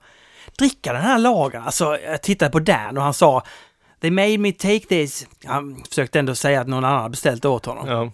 Han är den enda tycker jag som kommer undan. Resten bara dricker lager och porter och... Ja, men det kanske är så att de inte får alltså de går ju runt och provar öl från tankarna dagen ända och så typ, Ja, så, det är klart det är så! De dricker ju, de, får ju bara så, har- de har ju bara nejpa-smak i munnen Ja, varje ju- dag. Precis, så det här var ju som att säga, åh äntligen något annat. Ja. Rickard Söderstedt. Hej på er, jag har en liten fundering. När man går runt på en ölmässa till exempel och ger sig på en välhumlad IPA så smakar ju så många andra öl rätt lite sedan. Att då prova en bra lager blir helt meningslöst. Är det så Olle, som när vi hade vår ölprovning så började vi med lagersorterna. Mm. Ska man göra så på en mässa också? Det är svårt på en mässa. Jag tycker inte det här är ett så stort problem faktiskt. Kan, man får ju också dricka öl, alltså... Jag är otroligt trött på ölfestivaler, men det är också för att jag har varit på så många ölfestivaler de senaste åren, så jag, jag letar efter andra saker. Jag förstår ju att folk är där för att upptäcka nya spännande saker. Och jag tycker ju att det är väldigt roligt med lager, därav att jag har rest för att besöka, ja, åkt till Bamberg och Franken liksom och sådär, Mm. men att jag tycker, och det, på en ölmässa så ser jag mer lagen som att det är skönt att bryta av med någonting faktiskt. Jag är inte ute efter att den ska vara, jag ska känna alla små intrikata yes detaljer av den ölen eller vilka så här nobelhumlesorter utan det är mest som att jag bryter av med den. Och det är bara skönt att faktiskt få dricka något Du annat. har, du, har, du har dem som en slasköl helt enkelt. Ja men alltså vissa öl, alltså, det är därför jag tar med mig lager på de här festivalerna för att jag vet att så här folk, åh, fan vad skönt så här, ett glas vatten typ. Eller det är som att så här, Ah, okej. det- behöver inte vara, alltså öl får lov att vara så många olika saker och en sak är att bara vara öl. Mm. Ja. Han, han skriver också att eh, han har hört att man kan äta en bit äpple Ja. för att neutralisera smaklökarna. Ja, Är det möjligt? Ja, det, funkar jättebra. Men varför, man, varför gör det när man kan dricka en pilsner? ja det är sant. Ja. Ehm, Nej, det är bra att äta äpplen också faktiskt. du, Man, kan dricka, man ska dricka vatten på ölfestivaler också faktiskt. Det är, det är mycket bra. Ja, varannan vatten. Var tredje vatten kanske. Ja, var tredje vatten skulle jag säga lagom. Du, Ulrika skriver också att Narangi är för övrigt kanske Sveriges bästa IPA just nu. Ja. Ja, men ändå. Ja. Det var väldigt bra högt betyg tycker jag. Ja, jag kan säga inte säga, fan det ska jag lägga ut på Instagram här nu. Vi har faktiskt fått återkalla en batch Narangni. Men vad, vad, vadå, från Systembolaget? Jobb. Men varför då? Uh, den, den smakar inte som den skulle göra. Okej. Det var... Jag, jag har faktiskt... Ibland blir det inte som man har tänkt sig bara. Nej, Pratade inte vi om det här om förra gången Nej också? vi pratade om det i bilen när vi åkte bil. Så var det, Ja. ja. Nej, för det var... Den blev bara... Var, alltså... Jag tyckte, alltså jag märkte att den var på tank, att det var så här lite låg arom tyckte jag det var, men jag tyckte ändå den var, det var, det, det luktade gott och det var liksom så här. Mm. Och sen så paketerade vi den, det var liksom, jag var borta och reste mycket där och så, och sen så var det någon som sa till mig, jo det var nog Carl Janered faktiskt, han tyckte att den var konstig. Hej, Fredrik Berggren var det och Carl Janered, båda två. Och så testade jag en som vi hade kvar då på bryggeriet och bara så här, okej, det här var faktiskt inte, det var inget fel på den egentligen. Men liksom, allting ser jättebra ut på bryggloggen, men den smakar inte som den ska. Liksom bara. Smaken hänger inte ihop. Och jag tror det kan vara att vi använder faktiskt humle till den som... För vår mosaik är slut nu, men vi köper mosaik av Stiberget nu istället. Men så skulle jag köpa mosaik av Stiberget och så hade inte de inne just då, så fick jag så här, panikbeställa mosaik från ett annat ställe och så var den kanske inte lika bra eller något liknande. För Narangen efter det blev väldigt mycket bättre och den på pappret ser exakt likadan ut och det borde inte vara någon större Ja, skillnad. Och du, en bra mosaik. Du hade väl bra mosaik i din 100, proce- 100 mosaik? Ja, det, det, var, det var lite blandat. Det var både er och den jag faktiskt köpte. Nej, för den var ju Ja, superfin. Men den var faktiskt blandad tror jag där. Ja, oj. Men alltså Ja. det räcker ju inte, det räcker med ganska lite. Men jag vet inte, den, vi, vi kände bara att ja, men vi får kalla tillbaka den här. Så nu har vi lanserat ut en, en ny batch som är ute. Men det var ganska mycket vi fick ta tillbaka faktiskt. Okej, Så det var ju tråkigt rent ekonomiskt men ja, så blir det ibland. då blir det till att hälla ut. Ja, det blir det. Mattias Loberg. Hej, bra program, men det börjar bli lite långa avsnitt. Vad sa han, var någon fråga med Ranger förresten? Det var ingen fråga. Var bara... Han bara smöra. Ja, okej. Ja, Ja, tack så mycket. jätte... jo, som sagt, det är bra program, men det börjar bli lite långa avsnitt. Ja. Jag lyssnade på avsnitt 30 där ni bland annat pratade om densitet på vatten. Jag tyckte Olle sa att vatten inte har... Att, jag tyckte Olle sa att vatten har en densitet på noll. Ja, det stämmer ju inte eftersom vatten har en densitet på 1 gram per milliliter vid 3,98 grader. Sen sjunker densiteten med minskad eller ökande temperatur. Detta gäller vatten i flytande former. Vänliga hälsar Mattias, kemilärare på ett gymnasium i Malmö. Det stämmer helt och hållet. Men för enkelhetens säg så brukar jag säga att vatten är i en hydrometer som är kalibrerad till det så kan man säga att vatten ska vara noll ungefär. Erki Rautio. Mm. Passa på att fråga. Jag köper in ut- utrustning för att starta ett bryggeri och har lyssnat på dina tips. Alltså mina då? Nej, det är dina. Eh, då jag gärna vill ha tag i Simpsons karamellmalt. Har varit i kontakt med Baltic Malt, men jag kommer att brygga 500 liter undrar om det är värt att köpa under en Har han ett pall. kontrakt med Baltic Brewery Supply? Eller sa han? Har varit i kontakt. Jaha, i kontakt. Jag tyckte har ett kontrakt. jag bara oj. Men jag kommer att brygga 500 liter undrar om det är värt att köpa under en pall. Finns det någon i Sverige som säljer deras malt? Har du en idé? Hembryggarbutik i Helsingborg säljer bara per kilo. Eh, Alltså du kan ju snacka med hembryggarbutiken om de ska ta in och så kanske ni kan dela på en pall eller liknande. För jag tror inte det är någon som säljer det. Det är ju Baltic Brewing som säljer det Mm. i Sverige. Men Då kan inte de sälja en halv pall? jo, men det kan de göra. Men det kanske blir dyrt med frakt. Alltså antingen så om vart var det någonstans. Vi kan ju köpa. Vi beställer ju varannan, var tredje månad en lastbil med malt från Baltic Brewing Supply. Ja, Erke, om du bara bor i Göteborg, kanske är på Hisingssidan lite Så, grann. bara komma, så kan du bara ringa till oss och säga vi, jag vill beställa en sån här. Så kan jag lägga till det på nästa order så kommer du hämta den bara. Så skickar vi en, en faktura för självkostnadspris. Martin Anders KK. Kan ni inte prata lite om ration mellan liter vatten, kilo malt och gram humle? Hur mycket man har av varje till olika ölsorter? Ratio! Oj. Eh, det måste jag ju... Fast det är inte heller så intressant. Vad menar du? Att, är det inte intressant? eller men- vad menar du? jo, kan- eller men det säger inte så mycket. Ett recept är ett recept liksom. Och, alltså, Men om du tar principen då? Om du berättar så här, principen, vad är, finns det någon princip som, som det här handlar om? jag har aldrig tänkt på det på det sättet liksom. Nej. Utan det är ju vad du har för effektivitet och ryggverk. Men jag mäskar ju nästan alltid så här. Så mina standard ales då. Mäskar jag med 2,7 liter per kilo malt i alla fall. Ja. Sen så kan man ju då räkna med att, ja men, om som jag har 10 kilo malt så blir det då 27 27. liter. Vatten. Precis, vatten som man har i den mäsken. Malten kommer binda upp, säg 10 liter av det ungefär.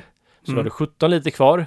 Men du vill egentligen ha Eh, tänk att du kanske vill ha 25 liter, så då får Mm. du tillsätta det då Ja, med lakningen för att samla upp. ja, ja, ja bra. Eh, sen när det kommer till humle och det är ju alltså... Här finns det ju så här, du kan ha en skala OG till bitterhet kan man kanske kan kolla för att hitta någon balans där liksom. Så om du har ett Mm. OG på 60 då så kan du ha en bitterhet på se- Alltså då är det 1 till 1 där. Så här, jag har inga genvägar riktigt här för jag har aldrig riktigt tänkt på det på det här sättet liksom. Helt enkelt. Och desto mer malt man har desto starkare blir vörten liksom. Och, ja. Ja, men det är ändå ett rimligt svar. Det är inte, det är inte så precis svar som Martin Anders KK vill ha, men Nej. det är ändå ett eh, halvsvar och egentligen eh, skärp till dig svar. Bry dig inte om sånt här. Nej men ja. Eller jo, eller, Ja. eller fast det du sa nu var ju i och för sig intressant. Det, det innehöll någonting. Men du, ja, du, du, nu sa du på ett standard ale. Men om du då skulle säga det med en standard, något annat standard, mörk. Nej, Alltså, ja. nej du, du orkar inte. Det, det, det är för komplicerat. Martin Anders KK. Jag har Igen. hört Samma kille. Ja, han, Ja. han är på här vet du. Ja. Jag har hört att folk som jäser hembryggda på petflaskor, eh, är det något som bör undvikas eller kan det vara ett smidigt sätt att jäsa på? Så länge man inte har korken på när man jäser så ja visst. Då kan man göra mindre batch i en petflaska tänker jag. Man ska inte skriva på korken. Den kommer explodera då, tänker jag. Aha, Ja, man får ju sätta i något som lite bubblande jäsrör där liksom på något sätt. såklart. Det borde väl funka, Ja. tänker jag. Martin Paulsson. Hembryggd öl tycker jag ofta har en lite spretig eller tung kropp jämfört med kommersiella. Om ni är beredda att hålla med? Några tankar kring varför det kan vara så? Håller du med? Inte om den är bra hembryggd, tycker jag. Då är det inte... Men eh, det finns, jo men det är väl en, finns ju, vi har testat många hembryggder och det är ju inte alltid jättebra. Det är väl klart att kommersiella öl är väl kommersiella för att de har hi- hittat en balans eller någonting som Precis. funkar. Det, är de någon, kan- det här är ju bryggeri som gör öl varje, varje dag, säkert Ja. flera gånger om dagen ibland liksom. Så då blir man ju professionell på det, man blir bättre och därför så ja, det kan väl vara så att kommersiell öl generellt sett smakar bättre. Men det finns ju ingenting som hindrar en hembryggare att brygga minst lika bra som ett kommersiellt bryggeri liksom. Nej, det tycker jag är... Första gången jag, jag, jag drack en sån öl, eh, vet inte vad, om det var din öl eller vem, så blev jag förvånad. Ja, ja. Ja. Har du druckit mycket hembryggd öl innan, innan du drack mina hembryggda öl? Eh, nej, ingen. Nej. Martin Anders KK Ja. har fått vandra på ett större lager med tomma glöggflaskor med skruvkork. Går det bra att använda dessa till ölbryggning? Men han frågar ju detta precis ju. Ja, men Jaha, han, ja, är det plast då eller? Eh, tomma glöggflaskor med skruvkork. Går det bara att använda dessa till ölbryggning? Flaskjäsa i dem. Eh, och hur är bästa sättet att få bort etiketten från flaskorna? Okej. Det är plastflaskor det här eller? Det måste det väl vara ändå? Om För det ja, ska det är vara... skruvkork Ja, tänker jag. Ja, eller kan det vara en metallskruvkork? de, de ska man inte använda tror jag. Nej, det tror jag inte är. Säg att det är en... Ja, han får väl ge sig dem om det Men funkar. glögg, för finns det någon glögg som är på plastflaska? Ja, men jag tänker stora en och en halv liters petflaskor då liksom. Ja, men finns, det finns ingen glögg på sådana. Har du sett någon glögg? Ja, glögg! Glögg? Ja, Nej. i mitt huvud tänkte jag julmust av anledning. Nej, nej, det här, det här måste vara glasflaskor. Jaha, är det sådana blossar då eller? Ja, men typ. Så är det en skruvkork, alltså som vinskruvkork. Jag, jag. jag, vet inte, jag, så länge man inte bara jäser med skruv eller korken på så ja visst. Men det finns ju bättre grejer att jäsa i tänker jag. Eller flask... Nej, du ska nog inte flaskjäsa någonting med skruvkork, ska jag inte göra förresten. Alltså han ska, han ska inte kolsyra flaskan med sån grej. Det, nej, det ska han inte göra. Nej. Eh, Martin Anders Roquet undrar också. eh, Är det fjärde frågan? ja, det är det. Går det att kyla en brygg långsamt utan kylspiral eller liknande om det befinner sig i, en, i ett stängt kärl? Klart det går, men jag skulle inte rekommendera det. Men då är det det här stängda kärlet igen. Kyla, det är klart, nej det är klart. Ja, men det är eh, klart, det kommer ju fortfarande kyla ånga måste- och ja, mycket. DMS kommer liksom fortsätta bildas och man sådär. vill så att att- ångan ska ånga ut. Precis, och de här, det kommer droppa ner och... Nej, men jag skulle nog inte rekommendera det faktiskt. Men det är klart det går, men uh, kyls alltid så snabbt som möjligt.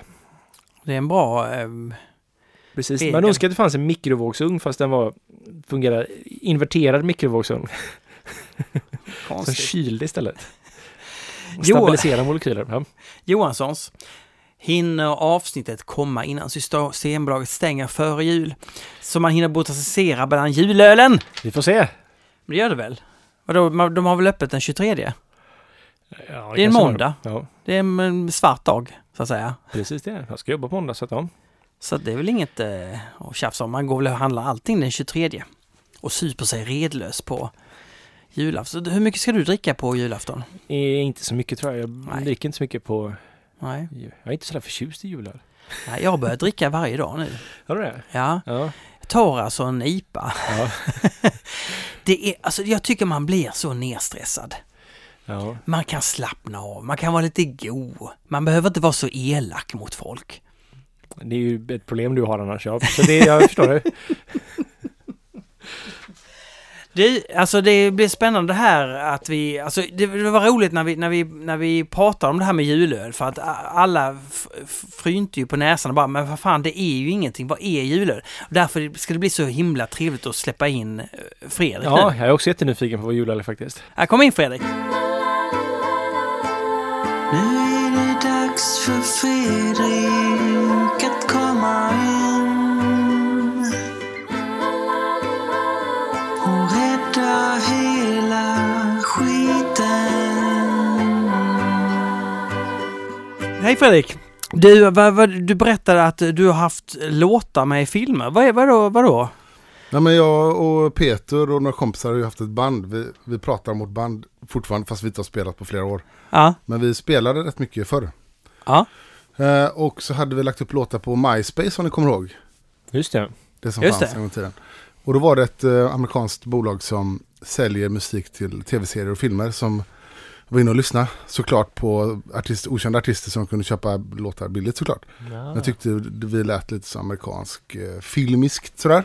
Vad var det för genre på er? Ja, det är amerikansk indie-rock typ. Okej. och vad- vad heter ni? Eh, vi heter The Elliots.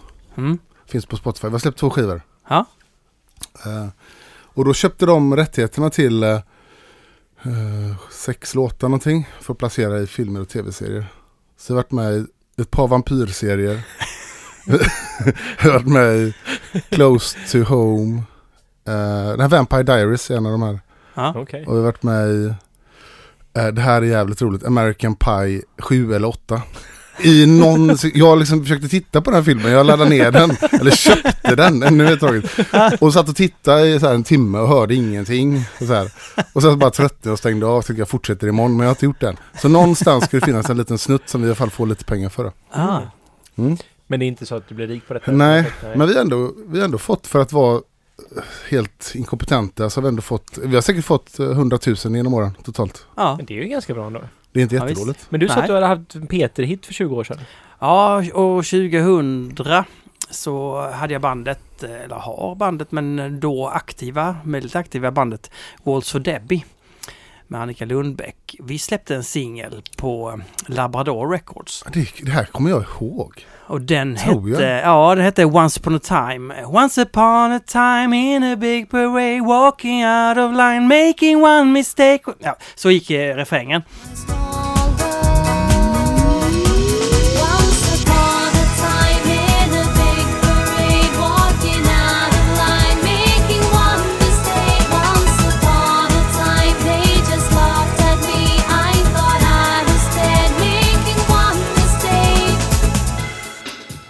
Eh, och den togs upp på A-listan på P3 och spelades eh, två gånger om dagen. Eh, och där fick jag väl kanske en 15 000 för. Det, då var det också STIM-pengen lite högre än vad den är idag. Idag Men det är ju jättemycket pengar för 20 år sedan också. Ja, Eller mer, det, nej, det är kanske inte men mer än idag i alla fall. Nej men det, det är mer pengar för nu idag smetas det ut mer på alla medier som, som finns. Det är ju så mycket mer, mycket mer digitalt idag.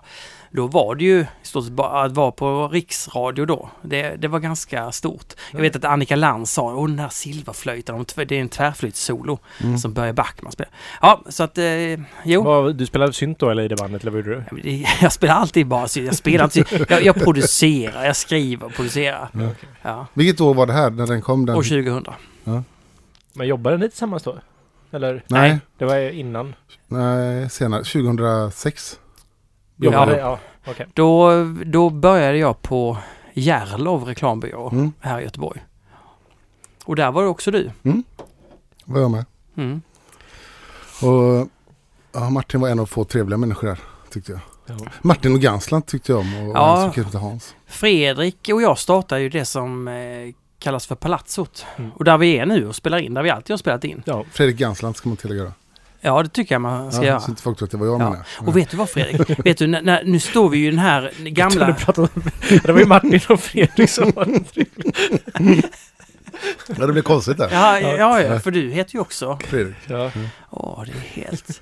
Hur som helst, nej men nu är vi ju i gamla Strawbys lokaler på Ringön. Eh, men vi håller på att bygga ett hus nere vid älven. Eh, bara 100 meter härifrån. Så vi kommer alltså stå i en studio med, med, med fönster. Jag sa så här, skit i att göra den helt jävla tät, utan jag vill ha fönster i studion. Så vi kan stå och blicka ut över när pråmarna åker förbi. Mm. Vad tror du om det? Till nya bron snart.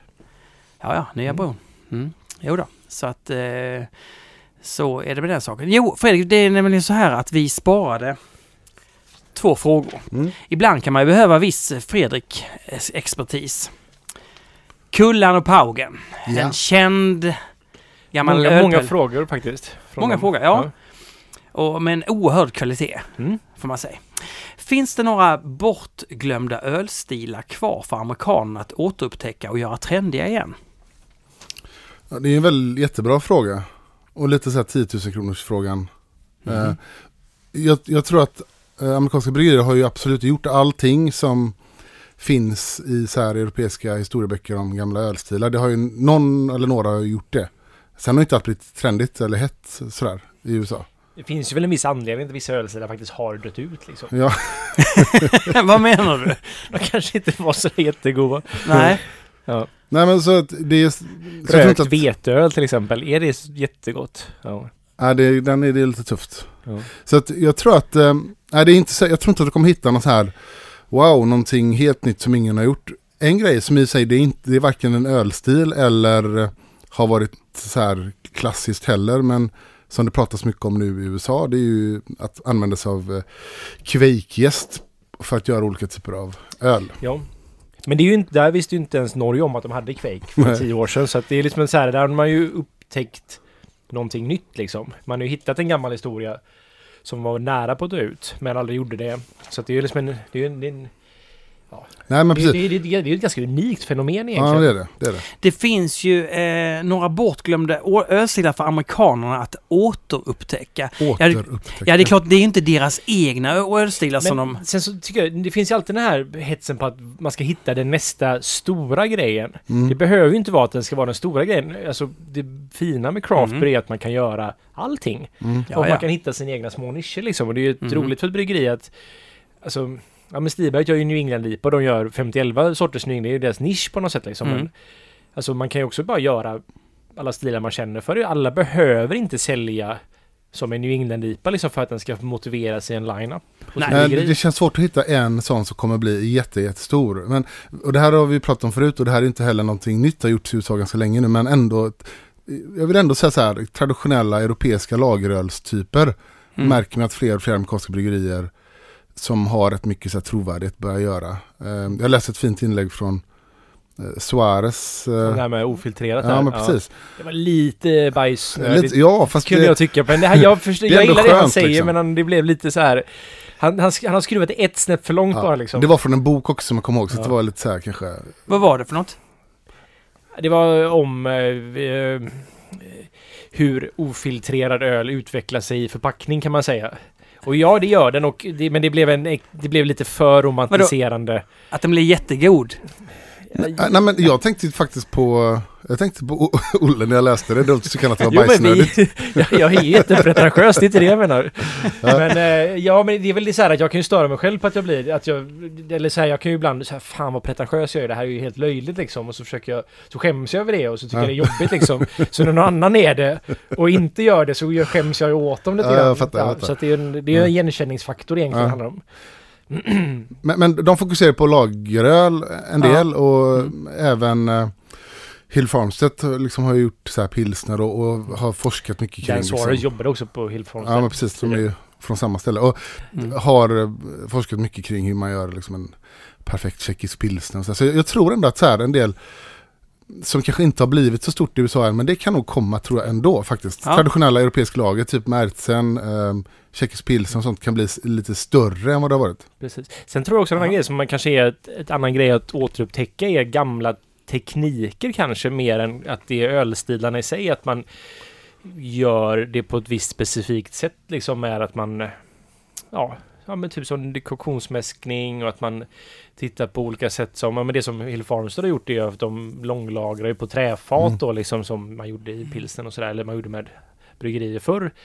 Så det är ju liksom ett, det är annat, Mm. annan grej man återupptäcker där. Det kanske inte är liksom själva ölstilen och recepten eller ingrediensen utan det är hur man arbetar med ölen. Mm. Men det finns en annan grej i den här frågan. Ja. Och det är att, han skriver ju att för amerikanerna att återupptäcka. Var, varför sånt fokus på... Man kan väl i och för sig undra varför amerikanerna just ska återupptäcka. Var, varför varför Jo, kan men det jag, inte vara... Jag, jag kan förstå. Alltså, spanjorerna det, då? Det kan ju såklart vara spanjorerna, men jag tror det handlar mest om att De har alltid varit först med det. Ja, de är ju helt historielösa i det här. Det är ju ett nytt land som består av immigranter från hela världen. De har, de får lov att... Alltså jag tycker det är lite jobbigt med Quake, för att jag är, det är så nära Norge, så jag tycker det känns som att jag snor norsk kultur på något sätt. En amerikan bryr sig inte, för de är så långt bort liksom. De har liksom ingen relation till den närheten till Norge som vi har, så att det är ju mer okej och de är ju helt historielösa på det sättet. De kan få lov att göra det här utan att skämmas på något sätt. Mm. Mm. Ja. Ja men absolut. Men um, berättar vi det? Eller jag, det tror jag vi kanske sa i ett program. Vi kan klippa bort det här i sådana fall. Att vi snackade med vår norska importör de hade ju haft ut en offert för Quake. Eh. En, alltså på no- norska monopolet. Jaha. Så hade de ut en offert då för att, så att ja, Quake ska in då i fasta sortimentet. Ja. Och så har de fått in då massa och de två som vann det var ett svenskt bryggeri. Brewski, och ett äh, äh, engelskt bryggeri Är det sant? i Norge. Men bara också säga så, för Quake är ju fortfarande inte en ölstil på det sättet. Ja men de ville ha någonting som var gjort med Quake Ah, Yes ja. helt enkelt. Är det sant? Och när kommer det då? Ja, den var ju alltså, den kommer, det ska nog lanseras i början på nästa år tror jag. Åh fan. Ja. Ja. Men det var så roligt att i Quakens hemland då så har de ute en offert då och så vinner ett svenskt och ett engelskt bryggeri. Är det fruktkvake eller? Jag tror det var eh, modern Quake så att det skulle nog vara kanske humligt och eh, men kanske med frukt i också. Ja.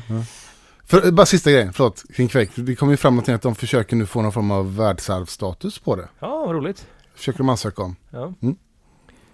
Det var bara ett tillägg. Ja, men det tycker jag det förtjänar. Det var då, så man får inte gå in och tälta där då eller? eller vad är... Eller vad är det för... Vadå? Ja, okej. Man skriver in det i en bok. Ja, Just att det får någon form av status. Exakt. Ros 76. Hej! Jag och min bror planerar en ölresa till Belgien, Bryssel i maj. Tips på boende, vilka bryggerier måste bockas av, var äter man? Helt enkelt tips för en 4-5 dagar i Bryssel. Ja, det är ju helt rätt att åka till Bryssel. Fyra, fem dagar, ganska, dagar är ju länge också i Bryssel. Ja. Eh, boende har, har jag inte jättemycket feedback jag bor hemma hos min polare som bor i Bryssel. Och där, Det är bra tips. Ja, Ja. men, Jag har ehm, bott på så här billigt Iris Jag lämnar ut hans nummer rätt efter. Nej, okej. Nej men så det är ju Det är ju en fantastisk stad Vi har gett tips förut tror jag kring bryggeri Självklart måste man ju besöka Lambic-bryggerier när man är i Mm. Bryssel Det är ju en Mm, självklarhet precis. Lambic, ja. ja, Och de ligger ju nära, det är inte långt mellan dem Man kan ju ta sig om man inte ja, Man kan till och med åka taxi mellan eh, rätt många av dem om man vill lägga pengar på det. Eh, och då är det ju, och inne i stan ligger ju Cantillon. Dit åker ju alla, det är liksom det som är nästan lite turiststället att gå Men det är till. ju värt det kan jag tycka Absolut, också. Det är ju, det är det är ju fantastiskt. ett museum Mm. samtidigt som det är ett levande bryggeri. Så där kan man ju lätt spendera en halvdag Ja. egentligen. Och nu är det roligt för nu är det ju bryggsäsong så att man kan ju försöka tajma in det så att man också går dit och på en bryggdag faktiskt. Ja men faktiskt. För då har man ju, jag har faktiskt aldrig gjort det. Jag har... Jag var där på Open Brew Day för två eller tre år sedan. Tre år sedan var det nog när de bryggde. Jag har alltid missat det när jag varit där. Så det får man ju inte alltid gå på så det är nog svårt att chansa att hoppas att det är. Men det är ett jättefint bryggeri och som Ola sa ett, ett museum. Mm. Eh, sen så ska man ju ta sig lite utanför. Eh, stadskärnan, eh, Drifontänen eh, ska man besöka, eh, Mm. tycker jag. Eh, man, eh, vad ska man mer besöka? De la Seine har ingen upp, eh, öppet hus va? Tror jag inte. Jag har aldrig varit där i alla fall. Jag har inte varit där heller. Däremot om man besökt ett modernt bryggeri. Det finns ju inte så många bryggerier inne i Bryssel stad. Det Nej. gör det ju inte. Men det finns ju ett modernt bryggeri som är bra. Det är de här Brussels Beer Project. Det är en bryggpub också. Men de, brygg, de har väl inget eget bryggeri? De brygger Jo. väl... De har ett, ett bryggpub Jaha, typ. Så okej. jag var där när jag var där senast. I, Jag, för, jag hade fått för mig att de var någon form av så här kontraktsbryggeri. Att de, de börjar väl så. Ah, men, eh, så, okej. De har en eh, location i stan. Och sen eh, Girardin, Lambixel, det är ju fantastiskt. Eh, om att åka dit. Det är, Hur ju, nära ligger det i Bryssel? det är inte heller så långt eh, från stadskärnan. Jag vågar inte säga kilometer men det, är- det kanske bara är en mil liksom. En och en halv mil. Alltså man får tänka på att hela Belgien är som Småland. Det är väldigt litet liksom. Men, eh, men bryggeri, man kan ju inte bara besöka bryggerier. Nej, Det, Men man ska ju också... Barerna, men jag vet inte alltså. Jag har besökt de barerna som är toppbarerna på Rateby där och de är faktiskt väldigt bra. Det finns Ja. ju någon, jag kommer aldrig ihåg vad den heter, som är ett så här väldigt gött ölcafé bara liksom. Ja, du, du måste mena eh, Mortsubit. Nej, inte det, Nej. utan ett annat. Morsebit är i och för sig väldigt fint också. Jättefint. Ja. De har ju inte, inte så mycket roliga öl men det är ju så här... Det är Eh, ju mer bara ett ställe till sig. fantastiskt eh, liksom, ställe. In, det är så otroligt vackert. Eh, Mm. Och de har ju mest sådär sötad lambic och, och lite tråkig öl. Men, men stället är verkligen värt att gå till för det är oerhört vackert. Det är ju, har ju många utsett det till så här, kanske världens vackraste ölbar och sådär. wow. Ja. Jättefint. Eh, sen finns det ju så här, de, här, de har två ställen i stan, eh, Mode, Mode Lambic. Ja. De är ju... Ja, Fontänas är det stora stället, men jag gillade ju... Jag har för mig att de har renoverat den gamla nu, men jag gillar det gamla väldigt mycket. Det var en väldigt så här punkig bar bara liksom som var härlig. Ja, Så här, väldigt nedsliten träpanel och grejer liksom. Mm. där kan man ju dricka mängder med belgisk öl och lambic och sådär. Uh, restaurangtips så har jag ett ställe som jag tycker är fantastiskt. Det är, i, vad uttalas det? It Spinnekopke. Spinnekopke. Som är så här gammaldags belgisk eh, Bryssel. Musslor och de har haft, eh, tidigare år har de haft Cantillon på fat och sådär. Ja, ja. Ja, när, vi, ja, när jag äter det, så men det är ju min polare som drar runt mig på ställen. Så att jag kommer aldrig ihåg vad de heter faktiskt. Men jag har käkat väldigt gott. men det som är också gott är jag blir alltid så glad i det när man är i Bryssel så här att de har liksom Dedoller, Arabier eller Orbi Ja. alltid i stort sett på flaska och det är ju de perfekta matölen på något sätt liksom. Precis. Det så det kan man dricka.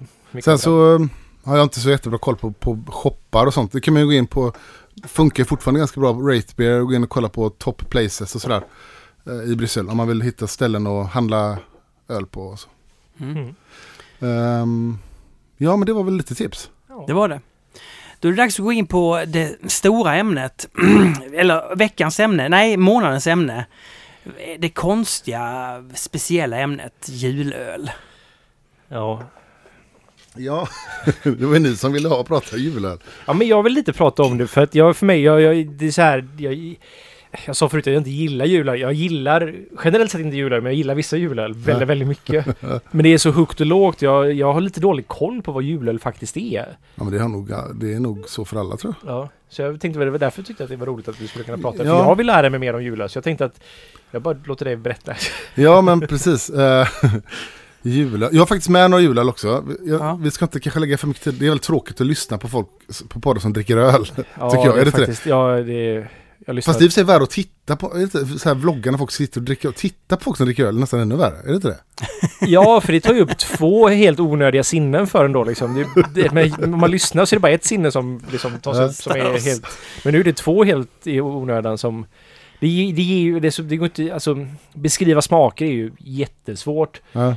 Det finns vissa personer som är jätteduktiga på det och kan göra det med inlevelse och sådär, men i 99% av fallen så skulle jag säga att det är totalt meningslöst att både läsa och höra någon. Man måste bara liksom uppleva det själv. Det ger ju inget att sitta och lyssna på någon som Nej, smaskar. det är liksom. precis och även vad de beskriver det hela som som att det säger inte som att jag skulle tycka det är gott eller äckligt liksom. Ja, men precis. Men så vi kan ju ändå prata lite om begreppet och sådär. Eh, och sen så tänkte vi kan prova lite. Lite så här lite olika skolor av julöl. För, här tänker jag också, för det finns ju för mig i så här vinteröl och julöl klumpar man lite ihop fast ja, Ja. för mig är det som två olika grejer lite grann. Ja, Okej, då får du förklara varför. Men det, det är så jag har i min hjärna. Jag, det är därför jag tänker att det här är nog inte riktigt korrekt liksom. Men jag tänker ju som att så här Typ, det finns julöl som jag ser som en mer kryddad mm, öl liksom. Som ofta är så här, de belgiska varianterna ser jag ofta Ja, som de är julöl på ett Mm. sätt liksom. Medan sen så finns det en engelsk tradition av typ så här vintervärmare och lite bara så här hjärtligare öl som man Mm. gör på vinterhalvåret egentligen. Precis. Och det är så här att där finns det någon form av så här att det är, det är inte två olika stilar eller genrer men för mig är det som att så här, men de bryggs för lite olika syften men de Ja, är i samma precis. kategori Kan på något man, sätt. det, det är ju en intressant uppdelning på ett sätt, men jag tänker att det finns en kulturell, traditionell grej Ja. kring julöl. Ja, Är det, är det vet du någonting om detta Fredrik? ja, men det vet jag. Men det finns ju liksom... Det är frågan hur man ska tänka kring det här. För det finns ju någonstans julöl som vi tänker oss idag. Kommersiell julöl som heter julöl som säljs i- på Systembolaget. Det är ju jättenytt. Systembolaget sa själva, jag läste på deras sajt att 88 Ja, jag läste också det. ko- eller 89 Jag kom blev deras första julöl. Som de hade ett släpp för julöl. Som ett släpp för julöl. Ja. Och det, var det måste ha varit Pripps julöl, är jag ganska säker på. Ja. Ja. Så, att, så att det är så här, att vi köper och dricker julöl på jul i Sverige så här i någon större skala, lite som en kommersiell grej och pratar julöl. Det är ju liksom inte mer än eh, 20. Men jag tänker att det är här för det, 30 år, liksom. Jag får känslan av att det här har varit en dansk tradition på ett helt annat sätt. Ja, Danmark har också varit så här, men det är ungefär lika länge i Skandinavien. Men om man backar, bara backar bandet ännu mer för att lite grann det som eh, vi, om man börjar tänka så här. Eh, öl till fester och öl till speciella högtider, det är ju supergammalt. Det vet man ju att det liksom att det måste man ha gjort sen man, så länge man har bryggt Ja, öl, exakt. jag, Liksom att, att man bryggde och, och, och det, man brukar prata om, om man pratar liksom Norden och sådär så, så pratar man rätt mycket ofta så om, om vikingatiden och där finns ju fortfarande så belägg för att det gjordes starkare öl till, eh, då firar man ju inte jul på det sättet vi pratar om idag men det var fortfarande så här, det här blotet, eh, eh, vet du det? midvinterblotet, så här man offrade djur och så här och, och då drack man ju liksom öl och man gjorde starkare öl och, och så där, trodde man att det var. Och det var ju såklart eh, någonstans inga lageröl som det är idag, rätt mycket, utan det var övergäst och sådär. Och det var ju samma i, i många, det har ju funnits i massa traditioner i, runt om i Europa, att man gjorde starka, alltså i Tyskland gjorde man det till jul också, eh, starkare bockar och sådär. Så att generellt göra ett öl som är mer av allt, liksom, starkare, mörkare, sötare, eh, är ju inget nytt. nej. Men Det faller sig ju ganska naturligt Ja. till den mörka biten av året på något sätt. Precis. Liksom. Och väl något värmande liksom Ja. och sådär. Det är kallt och mörkt. Jag hörde också att, att eh, i, om det var på 1200-talet, eh, att bryggerier var förbundna att Ja. också brygga en julöl. Precis. Annars kunde man till och med bli landsförvisad om man inte, gjorde, om man inte levererade en julöl. Ja, det, men på samma sätt som bönderna tvingades odla humle eh, förr i Sverige och för att kunna leverera humle till, till staten och även betala skatt i, i, i form av humle, gjorde man ju. Ja. Så var det jag också Men det var läst mycket den. senare antar jag. Det var senare ja. Ja. Men på 1200-talet var det också lätt att man eh, varje gård skulle göra ett, ett, liksom ett öl till, man kallar det kanske inte julöl då, men ett, ett öl till, till juletid och så starkare öl då. Ja. Så att kopplingen att dricka någon form av eh, starkare julölsaktigt runt juletid, det har man gjort i Sverige långt innan Sverige blev kristet och vi började fira eh, ja, den kristna högtiden så att säga. Så det är ju jättegammalt. Mm. Ehm, Men dagens julöl kom 88 då helt enkelt. ja. Nej men så man tänker så här. Mellan 1200 och 88 så Ja. hände inte så mycket där. Nej, men då fick jag en, jag fick en så här känsla av att, eh, att, att i Sverige så gjorde man, eh, började man faktiskt göra en del så här kommersiell öl som kommersiell julöl på 1800-talet när, när den, så här, det vi pratade om tidigare, när bayerska ölet kom till Sverige. Då gjorde man, då släppte man saker på runt juletid som het, kunde heta saker kopplat till jul. För jag tänker det är ju bara ett väldigt enkelt knep för att sälja Exakt. mer och det är ju alltid, det, det har alltid funnits så länge liksom det varit en kommers kring öl på det sättet. Precis. Liksom. Så tänker jag att, ja men fan det är en högtid. Döp det till högtiden och så säljer vi lite mer öl. Ja men precis så är det ju exakt. Och Otto Porter Drinkers Association, Otto Lundell Ja. i Göteborg, han visade så här bilder vid något tillfälle på Carnegie Porter, gjorde så här julporter i början på 1900-talet. Och enligt Otto då så menar han, han var rätt säker på att det var samma, det var samma öl. Det var bara en juletikett på, precis som Genialt. säger. Att man liksom kommersialiserade Ja. det lite grann då. För, det, för mig är det ju min koppling till julöl väldigt mycket som att jag som är intresserad av öl har mest sett det här som någon form av lite, inte allting men mycket känns bara som ett form av billigt knep för att sälja lite mer öl Ja. under en högtid liksom. Ja men det har ju blivit det men samtidigt själva traditionen att dricka ett visst typ av öl eller lite mörkare, eh, starkare öl kring jul det är ju, jätte, det är ju gammalt. Det är som Ja, en jo. högtidsgrej och även i USA gjorde man ju innan förbudstiden så gjorde man också så speciella öl till, till juletid och sådär.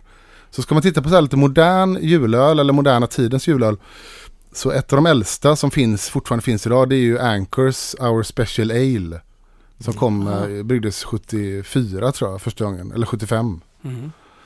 Och det, då, det var tydligen USAs första, så att säga, eh, vad är det de kallar det, seasonal beer.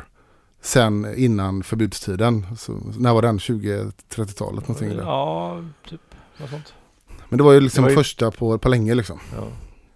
Eh, Det var ju att de, det var ju, det var ju ett firande av att det tog slut. Typ förra veckan eller förra, förra veckan tror jag. mm. Det var ju så här 70 år eller liknande kanske. Nej men då kan det vara, Var det till 30 till 40 kanske? jag menar för mig att det startade på 20-talet men jag är osäker. Till 30. För depressionen var ju 30. Jävlar vad vi spekulerar. Jag tycker, jag tycker om ändå att vi, ja men samtidigt, vi för ju tillbaka tiden innan eh, googlingen va? Ja. Alltså när man, när man kunde sitta vid en middag och ha en diskussion och försöka diskutera sig fram till saker och ting. Det är en ganska bra poddidé. Alltså att diskutera fram eh, saker man inte vet. Utan Googles hjälp som förr i tiden. Ja. Och då var ju det dessutom ett kryddat öl. Eh, Ja, Anchor Our Special Ale. Det finns ju fortfarande att köpa. Ja. kryddat med kummin. Nej, Det är lite hemligt faktiskt. Jaha, okej. Vad det är för... Men för den är, jag pratade faktiskt med Erika om det här idag. Vi pratade om just julöl på jobbet lite grann och den byter recept varje år lite grann va? Byter recept varje år och Ja. de byter... Men den är alltid ganska lik sig själv. Ja, den, den. De har några kryddor i som är sta- samma hela tiden. Den smakar ju, tycker jag, lite så här, vad är det för krydda? Lite jänka. ja. Kryddnejlika liksom. alltså Ja, tuggummi. tuggummit Ja. jänka, fast ändå inte krydd, inte veteölskryddnejlika, Ja, okej. utan mer det. Eh, det byter de recept varje år, sen har de ny etikett Ja. eh, varje år som är så här, och alltid en, ett träd, eller någon form av granträd. Eh, Mm. Som eh, symboliserar någon form av pånyttfödelse. Liksom i, sådär. Så det ses mellan november och januari i USA. Det var ju någonstans, jag har inte kommit på något äldre så säga, öl som finns idag som är för att hylla julen. Men när kom den? Den kom på 75. 70, okej. När började Tuborg med sin julöl? Tuborg har ju haft sån här eh, release-grej av sitt julöl i, i Köpenhamn i november någon gång. J-Day heter det Ja just det, de har blåa, de har blåa, blåa tomtekläder på sig va? Ja, precis. För jag tror de har det. Men det är Olof har berättat om den här dagen. Jag har aldrig upplevt den själv, men det ska ju tydligen, alltså de har ju ett, alla Carlsberg-anställda då, för det är Carlsberg som äger Tuborg, har ju en parad genom stan och besöker Mm. bodeger och de bara ger bort öl till alla liksom. Ja.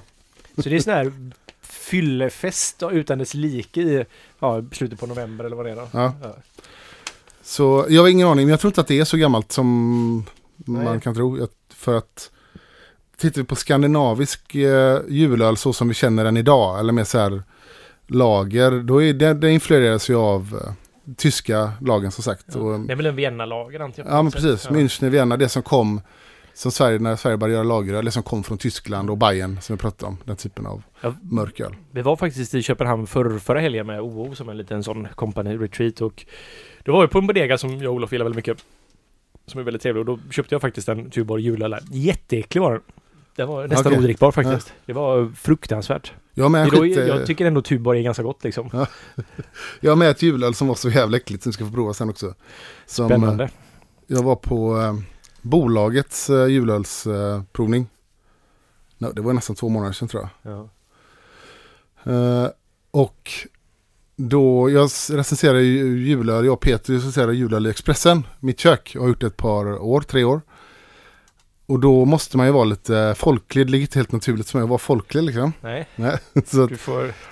nej, men då skulle, så här, hur känner du dig efteråt liksom? jag känner mig smutsig. Ja. Nej, men mer att vi måste tipsa om öl som är tillgängliga för alla. Eller som finns på alla eh, liksom, fasta sortimentet. Och inte bara tipsa om konstiga grejer utan något som kanske även oinvigda kan gilla då.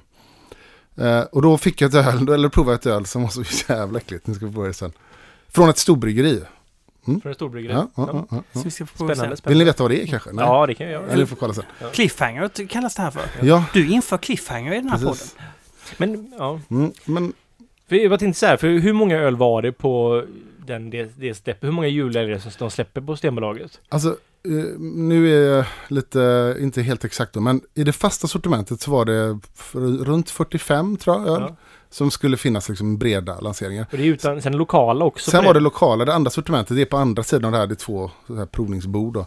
Det var ju över 60-70, det var 60-70 öl Det liksom. ändå... Så det är ändå 100, över 100 produkter liksom, 110. För jag, vad jag har hört när jag har pratat med eh, bryggerier som varit med i den här branschen mycket mer än vad första vågen, att julölen och påskölen var ju så här, det var väsentligt för att man skulle överleva året i stort Ja, sett. Det, precis. var, det är ju sån, utan de släppen som Systembolaget hade så hade inte liksom Nej, bryggerierna i Sverige. Alltså det är ju det är ju svårt att driva bryggeri i Sverige för vi har jättehög alkoholsats och det blir väldigt dyr produkt och det är liksom i många andra länder så finns Ja. det ju skattelättnader för bryggerier för att det är småföretag och vi, vi har ju samma liksom belastning som ett storbryggeri har. precis. Och det blir ju det blir ju lite konstigt för vi har inte stordriftsfördelar och sådär så att det blir väldigt dyrt för oss att producera. Så att det här var liksom Mm. det sättet för bryggerier att faktiskt få in lite säker inkomst på året. Jättebra. Det här var en bra övergång nu till precis det jag Får skulle jag bara säga. ställa Ja. in innan du... Ja. För, för det här, jo, kan man säga så? Det är att den här enbärsmusten, för att få fart på den så hittade de alltså på julmusten och påskmusten. Ja men det är lite samma tror jag faktiskt. Men jag, jag, jag, jag dricker ganska ofta enbärsmust faktiskt. På Evas, den lokala krog, eh, inte krogen, eh, lunchrestaurangen vi har, så har de enbärsmust. Det är, ju, det Hammar. är Det ju är, gott. jättegott det är- Ja. faktiskt. Men det som Olle svarade är skitintressant och är faktiskt lite grann starten och hjälpen som småbryggerierna fick på 90-talet var ju julölen. För att eh, som, som sagt att julöl som begrepp var ju i princip dött under i Sverige kommersiellt under större delen av 1900-talet om, jag, om man ska tro liksom böcker och sånt rätt. Och det var ju Systembolaget som eh, 88, eh, 88-89 någonting tog in jul, ett julöl och det var ju Pripps då som första julölet. Ganska snabbt därefter så när de svenska småbryggerierna började komma 94, 95 då var de tidiga med julöl. Så bland de första julölen var ju från Alafors typ 96. Källefall hade julöl tror jag 95, 96. Kungsholms kvartersbryggeri hade likaså.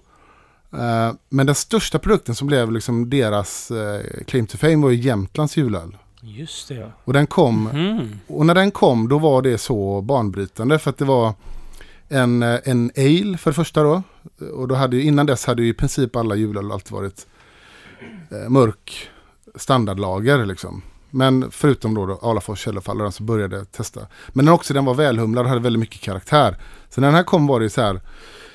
Det blev en eh, jättehit. Och då kan man tänka så här, hur kunde den bli det? Jo, därför att på den här tiden skrev ju inte media om öl heller. Eller det som skrevs var ju rätt efterblivet liksom. När man, väldigt dåligt. Jag kommer ihåg det så jävla väl. Liksom när, hur, det var ju liksom, om man tänker Bengt Frithiofsson fast hundra gånger värre när man beskrev öl. Så att, och, och öl fick väldigt lite täckning i media. Men någonting som media alltid skrev om det var jul, julölen. Och då fick alltid Jämtlands julöl fick alltid högsta betyg i många av de här recensionerna. Så de sålde ju ofattbart mycket av det här julölet. Och som Olle säger var det någonstans en ingång för dem att eh, en, en, en stor inkomst för under året så att säga. Den stod för jättestor del av deras försäljning. Mm. Det här ölet vann också Ölfrämjandets julölsprovningar i flera år i rad. När man provade öl. Det var ett helt fantastiskt öl. Och eh, en ban- banbrytande liksom. Sen följde många efter då. Efter den här succén. Uh, Nils Oskar. Uh, Slottskällan. Alla de här hade ju julöl liksom, som blev stora. Och populära. Därför jag vet inte, jag har pratat med mm, ja, mm, ja, men runt tio år sedan så var det som att så här, de här bryggerierna var inte så stora då. Men att det var som att de började brygga julölen i liksom ja, mitten på sommaren, slutet på sommaren för att Mm. ha tillräckligt mycket då när det väl var dags liksom att släppa julölen. Men, Och- för, och det här var för tio år sedan? Ja, eller ja, inte ens det, åtta år sedan kanske. Oj. Att det var, Ja. Mm. att det var, det var så de var tvungna att göra liksom. Och Eh, idag, precis, och idag det största hantverksjulölet, vilket tror ni det är? Winter säljer mest. från Oppegårds kanske. Ja, precis. Oppegårds. Säljer ju oerhörda mängder. Eh, Jag kollade faktiskt, de hade, nu fanns det 90 000 i lager då, ja. På Systembolaget och då har du ändå sålt rätt många liksom. Plus att det var slut i butiken för jag såg att Björn på Oppegårds gjorde något så här surt inlägg häromdagen. Han var irriterad på Ja, bolaget för jag såg inte- det, jag, men sen var jag inne och kollade men jag kunde inte se på, för den trackar ju då lagersaldot. Ja. Men jag kunde inte se att det varit slut där. Nej, jag har ingen aning. Men förra året så hände en grej med Oppegård som man hade inte velat vara den anställda som gjorde det felet. Men då hade de glömt att skicka in. De hade bryggt liksom ofattbara mängder julöl. Jag vågar inte säga mycket. Just det, ja. De hade glömt att skicka in.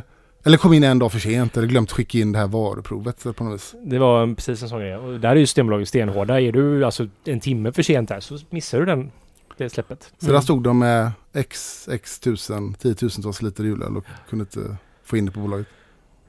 Mm. Mm. Det är tufft. Och så Ja. var de ganska nyblivna med det stora bryggeriet och hade väl för första gången kanske känt lite ekonomisk press kanske så här. Ja. Med att de har självfinansierat det och allt så här. Och då tappar du mycket likviditet och så där. Mm. Men jä jäklar vad hjärnan går igång vid en kris. Alltså man, man, man, det är som en frisk orkan in i hjärnan. Man börjar leta lösningar. Alltså på ett sätt blir man på, pånyttfödd. Ja, Mm. Ja, det är sant. Ja, det är ja. Så det ska han vara. Men de fick ju sålt julet till slut. För som du säger, Jaha, han vadå? blev väldigt aktiv så här. Ja. Men han körde någon grej av det här. Hur Ja. stelbent det här var på bolaget. Och Ja. han uppmanade folk att dela. Att man kunde beställa den. Precis. Och så att alla butiker tog in det till slut ändå. För att alla beställde den Ja. typ. Ah, Han, smart. han, är, han är duktig så, Björn. Men Ja. då måste jag fråga, okej den är väldigt populär. Hur smakar den då? Vi har med den. Ska vi börja prova eller ska vi prata?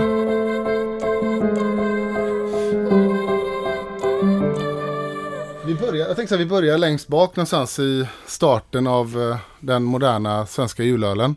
Ja. Vi pratar om 80-tal. eh, När Systembolaget började ta in, och det här var ju ett av de första, Falcon julbrygd.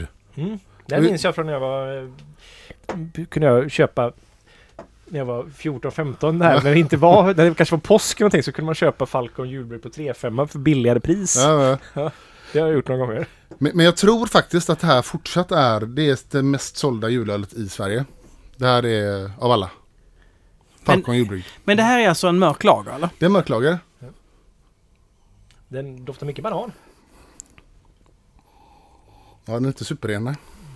Den är ju helt underbar. Den smakar ju jul rakt igenom. Okej, det är så här härlig metallisk ton i. Alltså det här kan jag ha till sillen.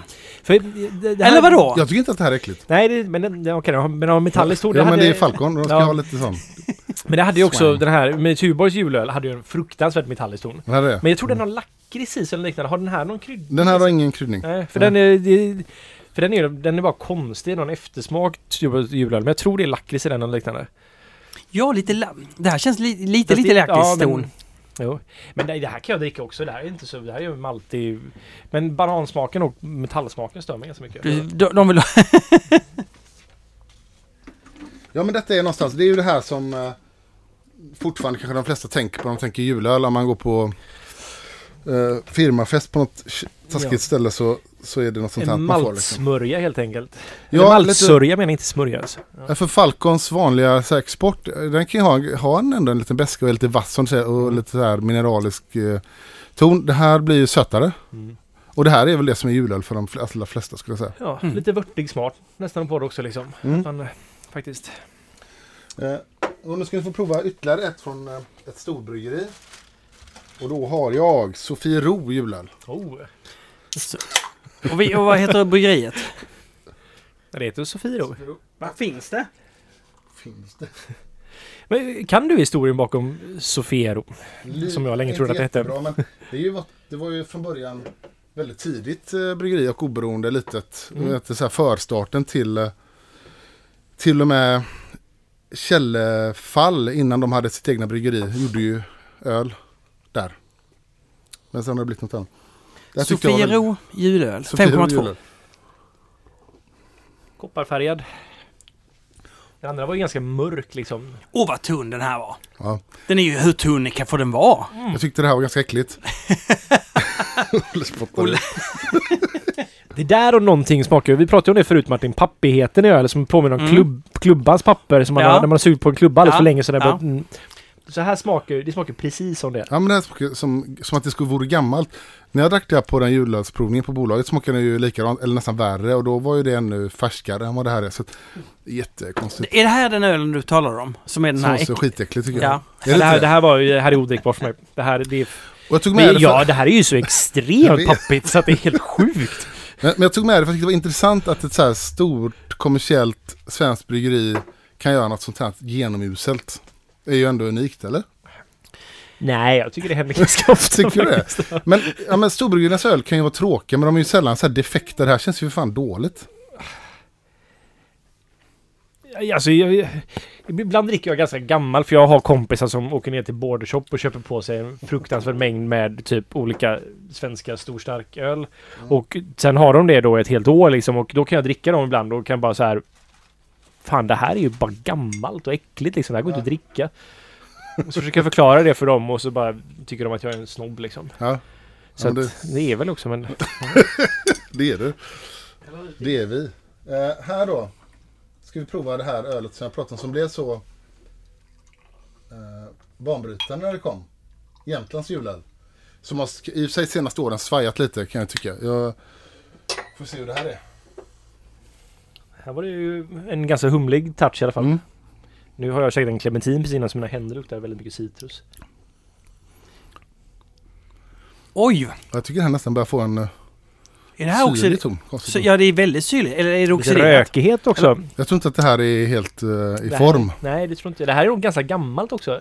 Det här har nog de bryggt för länge sedan för att börja liksom lagra upp lite grann. Det här var supergott på provningen för ett par månader sedan. Nu var det inte bra. Nej.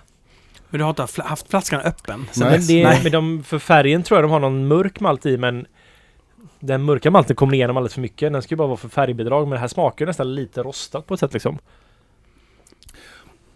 Ja, det var lite skumt faktiskt. Nej, var det är inte... nästan en typ av form av chilidoft typ. Nej men det finns en syra i som inte känns helt behaglig. Så, så ska det nog inte smaka tror jag. Nej. Eh, men i alla fall när det här kom, det var också ett av de här tidiga craft beer-ölen som där folk köpte eh, hela, det här har Jämtlands själva pratat om att man köpte hela lådor, hela Plattor, backar. liksom. Ja, Liksom. Man var van vid läskhantering i butiker liksom. Man tog en hel back med läsk och lättöl. Ja, och man skulle Kunde man köpa ju- till ju- julen Ja. liksom. Och så köpte Ja. man, och den var jättegod, den fick bra recensioner, vi köper Mm. en hel låda av det här. Ja. Och den typen av beteende har ju inte varit så vanligt när det kommer till craft beer efter det egentligen. Nej. Nej. Eller? Och inte innan och efter. Nej. Eh, men jag tänkte vi går in på nu det som Olle snackade om som är någonstans övergången från eh, det som blev det nya stora efter Jämtlands julor och det är Oppegårds Winter Ale. Som, jag vet inte exakt vilket år den här kom. Men tio år, måste ju vara minst tio. Jag minns det som en av deras tidiga öl Ja, ändå. Det var ju, de hade ju Golden Ale och sen så hade de sin Single Hop Ale, minns jag tydligt. Och så kommer jag ihåg att den här ändå var som att så här... Eller jag blev så glad, ja fan vad gött med... Jag kommer ihåg att de jag köpte var Winter Ale och så köpte jag... Ja men Ocean startade 2007, de hade ju också... Eller ja, tjej. Men eh, Nögne hade ju underlig jul. just det. Och en god jul hette den. Båda de köpte jag alltid för underliga var ju en... Den var ju underlig. Det var ju kryddor och skit i den. Ja, men precis. Den, den kunde verkligen smaka hit och dit liksom. Men en god jul tyckte jag alltid var jättebra.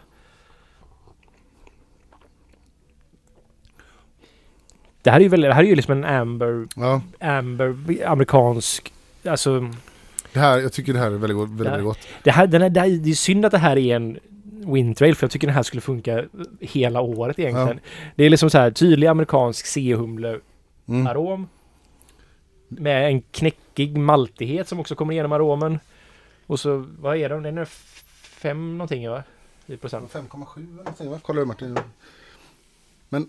5,3. Att, Ja. 5,3. Den, jag tycker att den är helt fantastisk. Och Ja, men, jag fick ett öl på fat. Någon gav mig ett öl som, köpt, som var från fat som...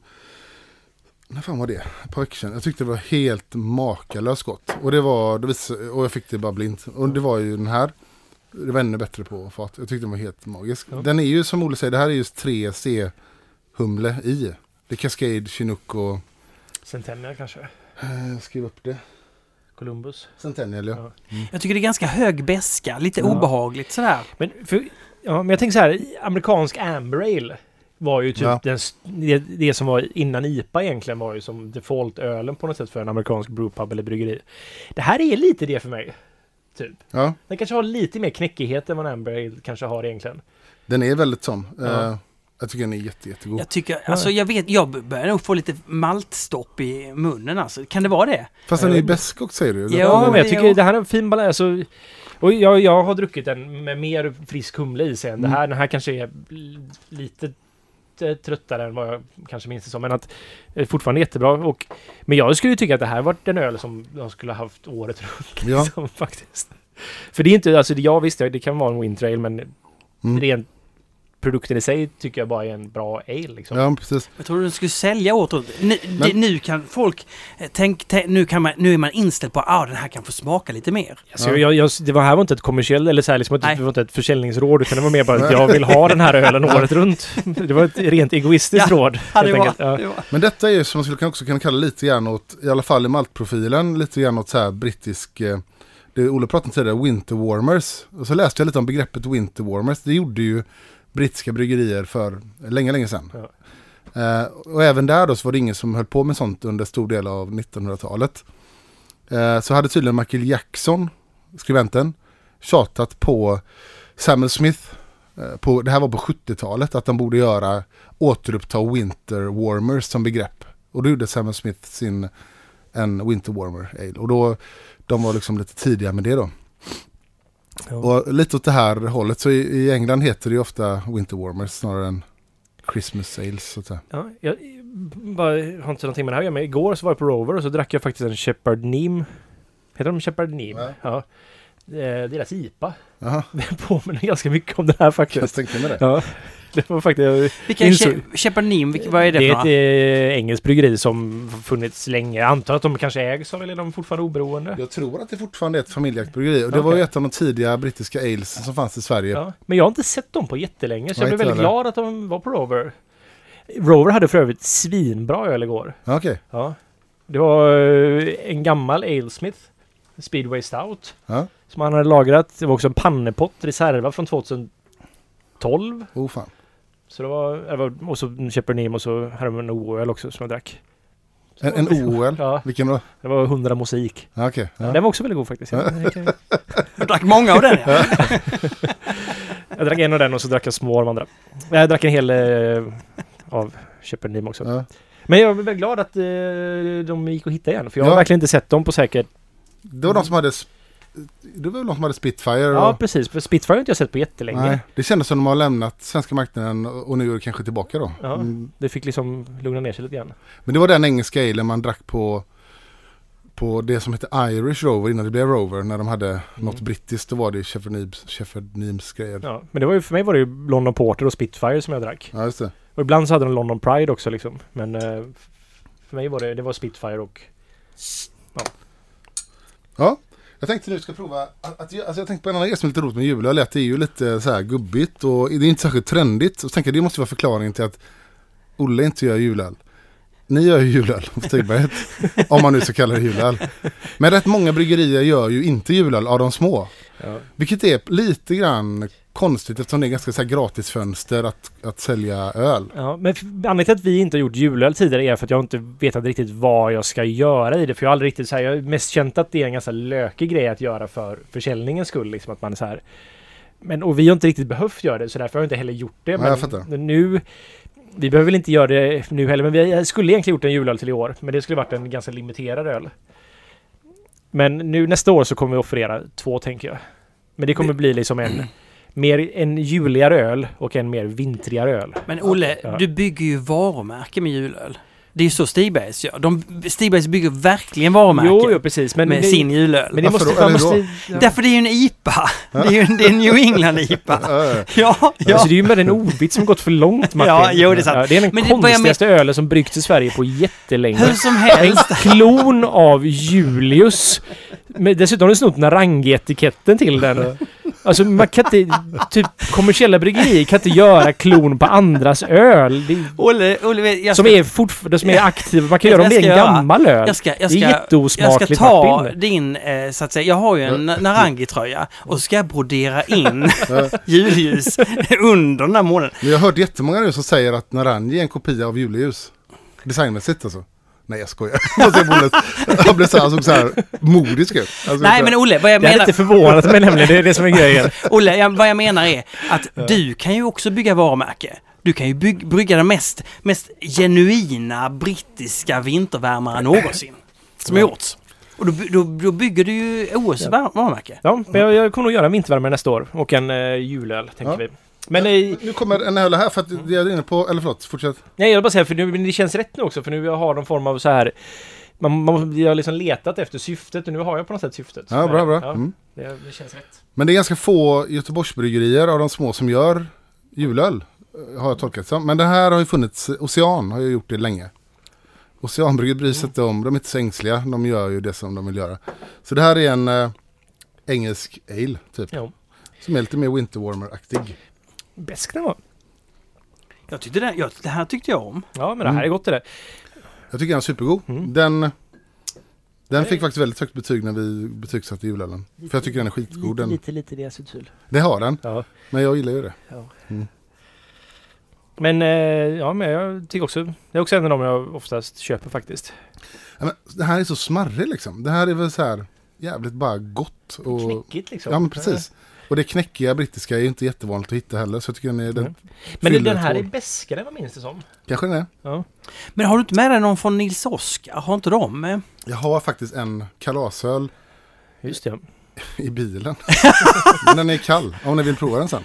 Nej, men jag bara, jag, Ja, jag, men när jag tänker på jag Mm. tänker också på julöl som Nils, Nils Oskar när jag har köpt. Ja men det har du helt Och det är Ja. också en bra övergång. För att Nils Oskar gjorde ju ett julöl 98, eller 97 eller 98. Så gjorde de ju, vilket var Sveriges första, vågar jag säga så här, premiumprissatta öl. De gjorde ett, sitt julöl och den kostade 98, kostade 50 spänn för en halv liter. Så detta blev ju sån enorm snackis. Det här skrev ju tidningen om bara hur ett öl som kostar så här mycket. Då kostade ju den andra julölen runt 12-14 spänn. Så det var ju ett jävla statement de gjorde. Och jag har pratat med Patrik Holmqvist om det här och han berättade att den, det var ju ett, eh, ja det var väl deras Barley Wine som, eh, första Barley Winet. Som sen, en variant av det vann eh, World Beer Cup och sådär. Det var ett väldigt dyrt öl att göra menar han och de ville göra ett statement att dyra öl kostar.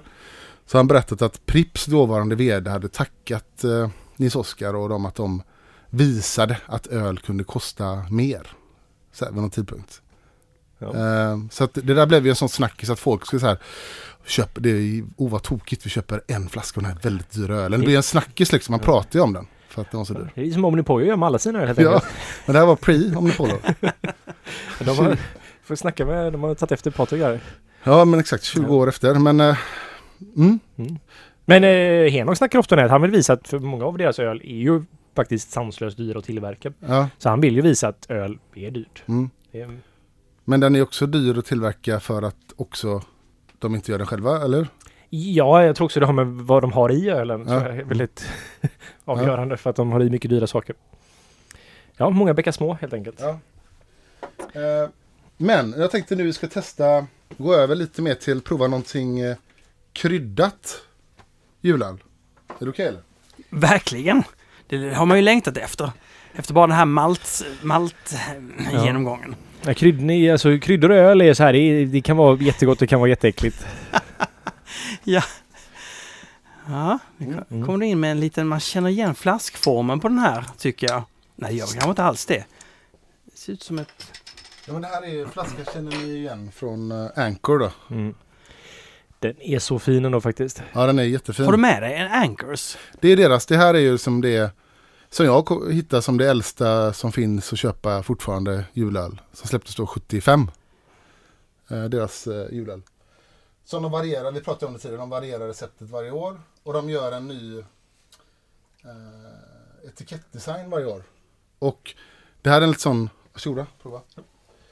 Jag, var ju, jag har ju berättat om det här tidigare men jag var på Anchor 2006 och var med en halvdag med Fritz Majtag och då fick jag träffa, eller fick vara med på ett möte när han som ritar de här, som har ritat de här julölsetiketterna sedan 70-talet, en gammal konstnär, satt i möte och visade skisser på nästa års eh, julöl.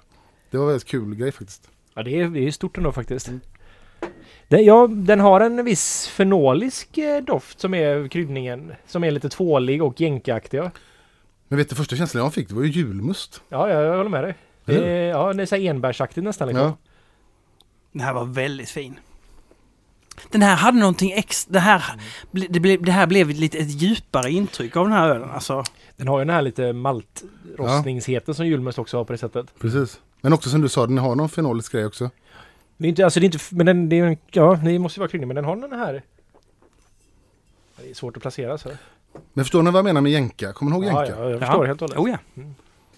Eh, och när man provar det här då kommer man in på lite grann det här, lite som vi pratade om innan, vad, vad är ett julöl och vad ska man ha julöl till? Och en naturlig bit, självklart, är ju tänkt att det ska vara till maten. Men eh, det behöver man inte heller ha. Det kan ju också vara någonting bara sitta och sippa på framför Precis. brasan liksom. Jo men det är lite så här, för, för mig är ju... Eller jag, när jag köper julöl så köper jag lite av två anledningar. Antingen det passar bra till maten. Jag tycker till exempel att Winter från Oppigårds passar jättebra till maten. Som bara rent allmänt bra matbärs Mm. liksom. Men sen så de här kryddade ölen kan ofta ha det, speciellt belgisk öl som Mm. kan skära igenom lite högre alkohol. Kanske att, även om de har mycket karaktär så är de torra liksom. Ja, Då skär det igenom den ganska feta maten på julbordet. Ja, just julbordsmaten är så speciell alltså. ja. Det, det är till och med att, att jag tycker snapsen är väldigt fin. Ja. Mm. Men lite så. Och, och mycket julmat är ju väldigt, den är väldigt fet och den är så här. Då, och, den, och den kan vara kryddig eller inte kryddig men en del kryddade julöl kan ju verkligen krocka på ett jobbigt sätt. Det kan det verkligen göra. Alltså, Ja. Men till, ja, sill kan ju vara helt frädiskt och ja, Det är, alltså, vissa öl passar ju fruktansvärt dåligt till vissa sill. Senapssill är ju jättesvårt att kombinera med någon öl överhuvudtaget. ja men Därför, det, Ljus lager funkar kanske Ja. absolut bäst i allting därför att det inte smakar så mycket.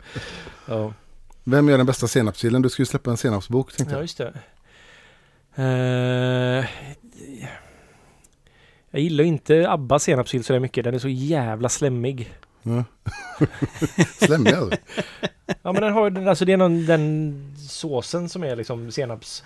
Ja, okej. Den är så, den är, jag får, nästan panik på slemmigheten i den. Ja, väldigt äh, trög. Ja, men den, den är, det är liksom inte en vanlig emulsion liksom. Det här är någon, jag vet inte riktigt Ja. vad det är för något. En pedio-sjuk. eh, Ja, men nästan något sånt. Jag vet inte. Det är någonting som känns fel med den, eller artificiellt. Jag vet inte ja, riktigt. okej. ja. Men eh, senapssill är inte min favoritsill faktiskt, även om jag gillar senap väldigt mycket. Ja, så, där, så nu har vi provat första kryddade julölet. Och man kan ju misstänka att det här julölet eh, har inspirerat de första så här, kryddade svenska som kom också då. Eh, som var Slottskällan var tidigare med Nisse, eh, Kungsholmens kvartersbryggeri. Det som kommer bli Ni- Nils Oskar hade en kryddad julöl också. Som hette Tomte-Nisse, han har så här fånigt. Sen eh, Mysingen från Nynäshamn, kryddat. Åh, den är faktiskt väldigt bra också. Han är bra också ja. Har, kommer den varje år? Ja, den kommer varje år. Den har kommit i år och kom förra året. Undrar om jag köpte den. Jag köpte nog inte den förra året. Ehm, så att många av de här småbryggerierna har ju testat att krydda. Eh, och mycket belgiskt julöl är också, som Olle sa, kryddad. Sådär. Ja. Eh, vi ska prova ett öl som inte är kryddat men som är lite mer eh, ett amerikanskt julöl som eh, jag gillar väldigt mycket. Som också varierar lite grann. här, här ser jag, det här är en vinteröl mer Ja. än vad det är en julöl. Jag förstår precis vad du menar. Det här, och detta ölet, när jag dricker det så tänker jag ju inte åh vad gott till julmaten alls faktiskt. Nej, det är, det är Hibernation Ale från Great Divide. det här är en framför brasan-öl. Ja det är det. Den är fantastisk. Jag älskar den här ölen. Jag tycker den här är Alltså- fantastisk. Jag kommer ihåg något år som det var... Inte så bra, eller? Nej, eller... Jag kommer ihåg något år så var det som... Eller om det var typ att det kanske var en... Att det var olika batcher eller liknande. För jag kommer och köper den så vet jag hur den ska smaka. Den har den här... Ja. Det är ju humle men det är ganska trött humle. Och så plötsligt var det så här att... Men herregud, det här är ju typ IPA. Det är så här Ja. superfärsk liksom. Det var så... Det var väldigt annorlunda på något sätt. Det här tycker jag är så sjukt. Det här är verkligen en sån framför brasan. Lite, ganska stark är på. Får man inte lite, lite barley wine? Jo, det här är jättebarley wine. Det här är ju som en... jag sk- 8,7. Ja, det här är ju Old Ale slash Ja, det är eh, ja, Winter Warmer slash Barley Wine fast med amerikansk humle i också. Precis. Ja, Det det är väldigt mycket smak ja. Ja, och den här doften av den här maltigheten. Som, Ja. det, men jag brukar minnas den som mer citrushumlig också faktiskt. Men det är så mycket maltighet ja, och mycket så här nötighet och det är så komplex maltkaraktär. Verkligen. Lite maskros... Man tuggar på ett maskrosblad. Den är, den är ju besk i den. Alltså den är, ja, det, här, det här var faktiskt väldigt gott. Supergott. Och det här ölet har ju också funnits ganska länge i Sverige. Alltså, det måste ha funnits över tio år. För jag har en, en apropå det här med musik då. För, Det här har definitivt funnits över tio Ja. år. Det har det gjort. för en rolig grej som när vi satt och repade en gång. Det här, det här tror jag jag köpte typ 2006, 2007. Ja men det har funnits liksom. jättelänge. Och då satt vi, vi satt och repade och då drack vi eh, det här ölet. Och då började eh, Peter sjunga.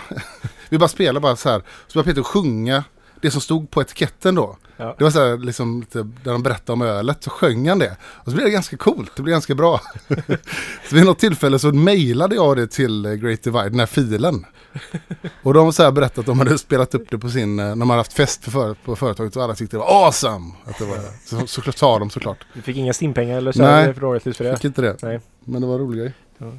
Men jag, jag minns den här som lite mer humle i aromen än vad den var nu. Den är ju mest malt nu. Ja. Mm. men jag kommer alltid som att det är så här brukar vara både och nämligen. Det brukar vara väldigt mycket humle också. Ja. Eh, Du har rätt i det. Nu var det mest bara besk faktiskt. Det var inte riktigt den riktigt... För jag tycker det brukar vara ganska... Att det är, nästan, att det är en som nästan maltig dubbel-IPA på ett sätt liksom. Fast utan torrhumling eller liknande. Men den, den har ju väldigt mycket malt. Ja, Ja, jag tycker den är god. Den har ju lite de här dragen som, de här karamelliga dragen också som finns i Oceans. Fast gånger fem då. Mm. Du är lite skeptisk Martin, du lämnar? Nej, nej, nej. Alltså jag, jag, jag tyckte Hibernation Ale var väldigt god. Den har ju de här, de här lite läskiga barley wine-dragen. Som gör att man, den här dricker man långsamt. Det är mer som en whisky för mig. Ja, ja. Man, man smuttar lite, man tar in alla smaker. Men det är verkligen så här, jag håller med, sitta och sip, sippa på den liksom. Den är dry hop i den. Okej. Eh, Den började, började brygga 95 med. det här är ett bryggeri som jag tycker eh, är, idag inte snackar så mycket om, men som jag tycker är Ja, det är ett av mina favoritamerikanska bryggerier. Jag tycker de gör otroligt bra öl. Great Divide alltså. Var, var, var ligger de någonstans i USA? Colorado. Colorado. Titan-IPA, synd att man Mm. inte ser den. Ja, För den kunde vi få hit ganska färsk tyckte jag. Det var Ja. alltid den som att så här, amerikanska IPorna som jag här, ja men på fat så så kan den vara liksom inte sönderoxiderad liksom som mycket annat var. ja men den var Och getin och... grym. Liksom. Ja. Och så ska vi ta ett öl till. Om ni orkar. Jajamän.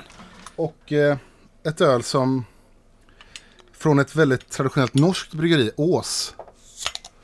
Som har funnits, eh, jag vågar inte säga, men länge i Norge. Det är ett av Norges äldsta bryggerier. Eh, fortfarande oberoende, tror jag.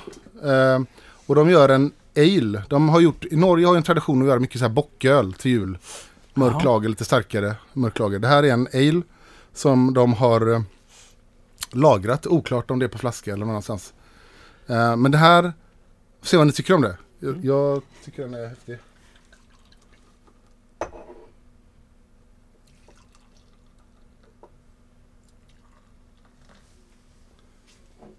Den är på 9 procent.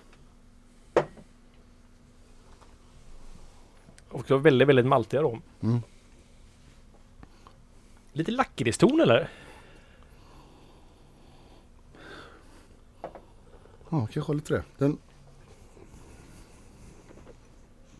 Väldigt, väldigt, väldigt maltig. Mm.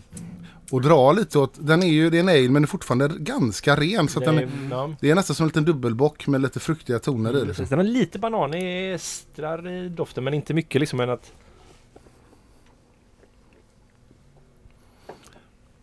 Vad säger du Martin? Det här är ju malt, Ja, men jag tyckte det den är var... ju som hibernation fast utan någon form av beska Ja, liksom. Det är ju, Mm, jag kan gilla det, att eh, man slapp beskan. Men, eh, nej men att på ett sätt...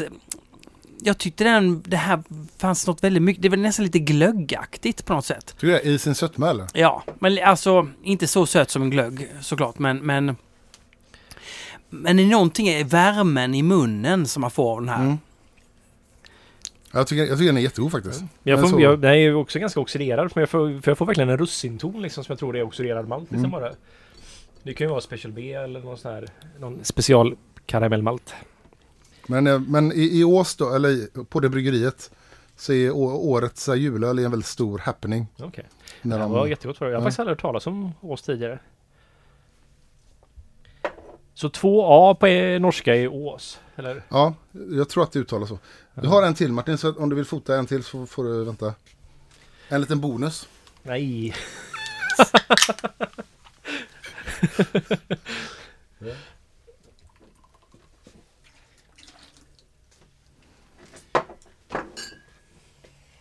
Har du druckit det, Olle? Ja, jag drack den här på uh, All In Beer Fest. Men då var det så här, då, då kom jag och tog den i ett glas. Och så provade jag och så var det så här, okej det här var märkligt. Så gick jag iväg och så började jag prata med någon annan. Och så tog man en så här reflexklunk efter så här. Och det var verkligen, jag blev så här, Det var som fan, jag vet inte, så här, när man doftar på ammoniak eller liknande som var Fast så smaklökarna. Doften är väldigt mycket Pepparkaka. pepparkaka, ja, just det. Ja.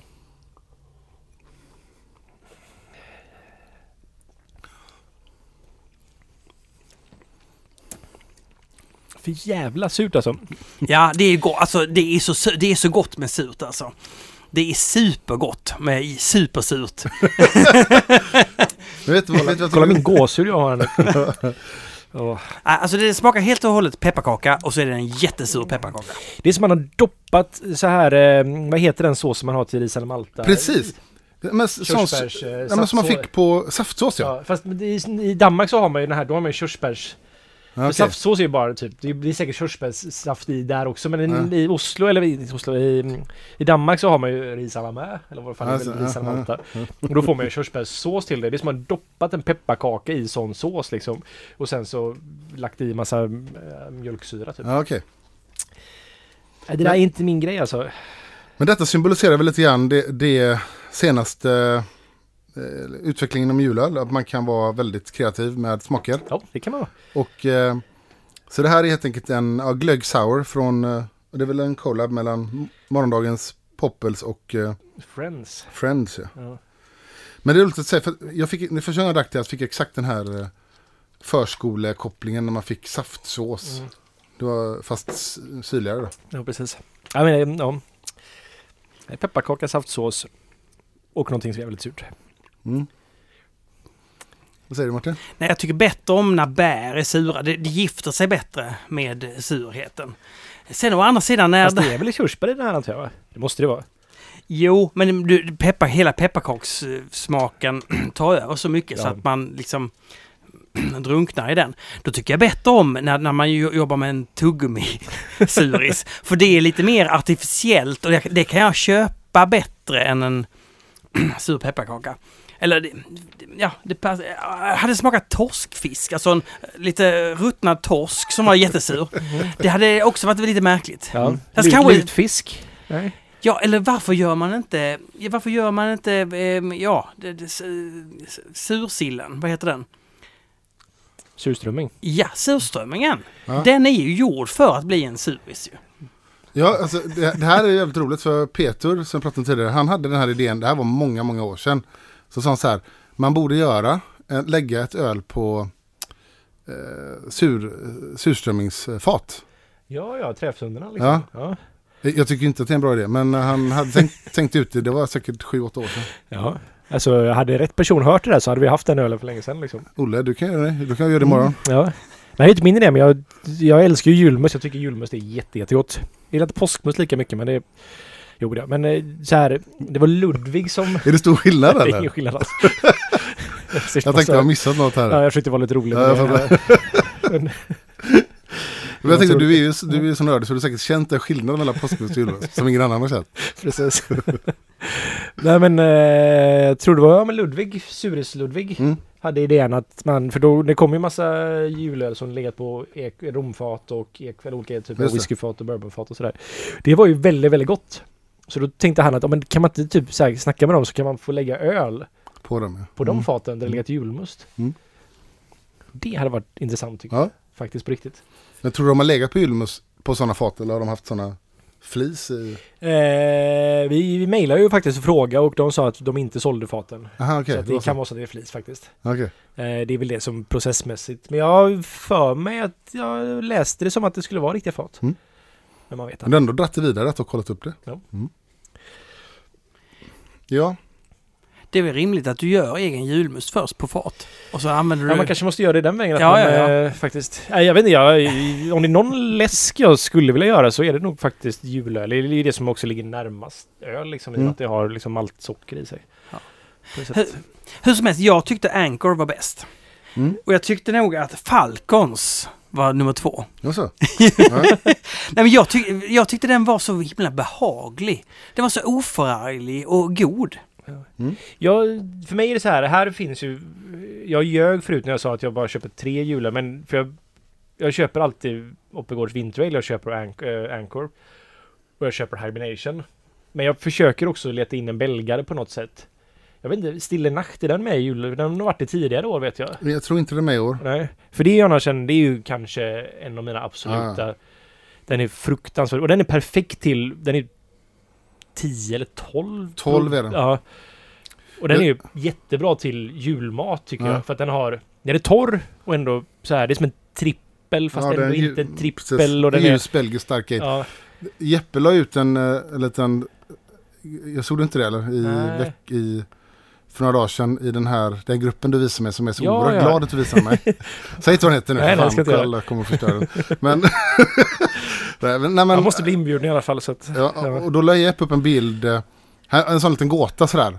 Vad, ja, det missar jag. What's the inspiration? Så la han upp eh, att det var en Belgian Pale Strong Ale på 12 procent. Eh, sen så såg jag först han lagt upp en ledtråd till men ingen hade svarat än. Eller ingen hade gissat rätt. Och då var det en bild på hans, eh, eh, hans tapp, det här uterummet som han har i sitt... Ja, just det. Ja.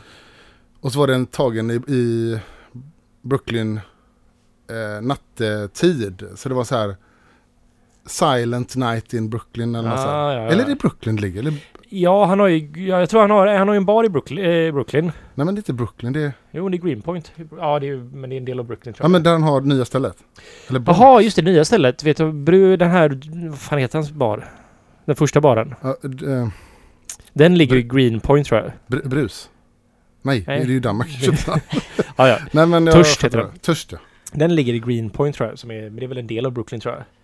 Men hans, hans bryggeri menar Ja, jag vet inte var det ligger. Jag tror det ligger någonstans där också. Okej. Eller ligger det i Queens kanske? Det är därför jag känns att det är norra delen. Men jag, Jag, tror fan. det kan vara i Queens hans bryggeri ligger.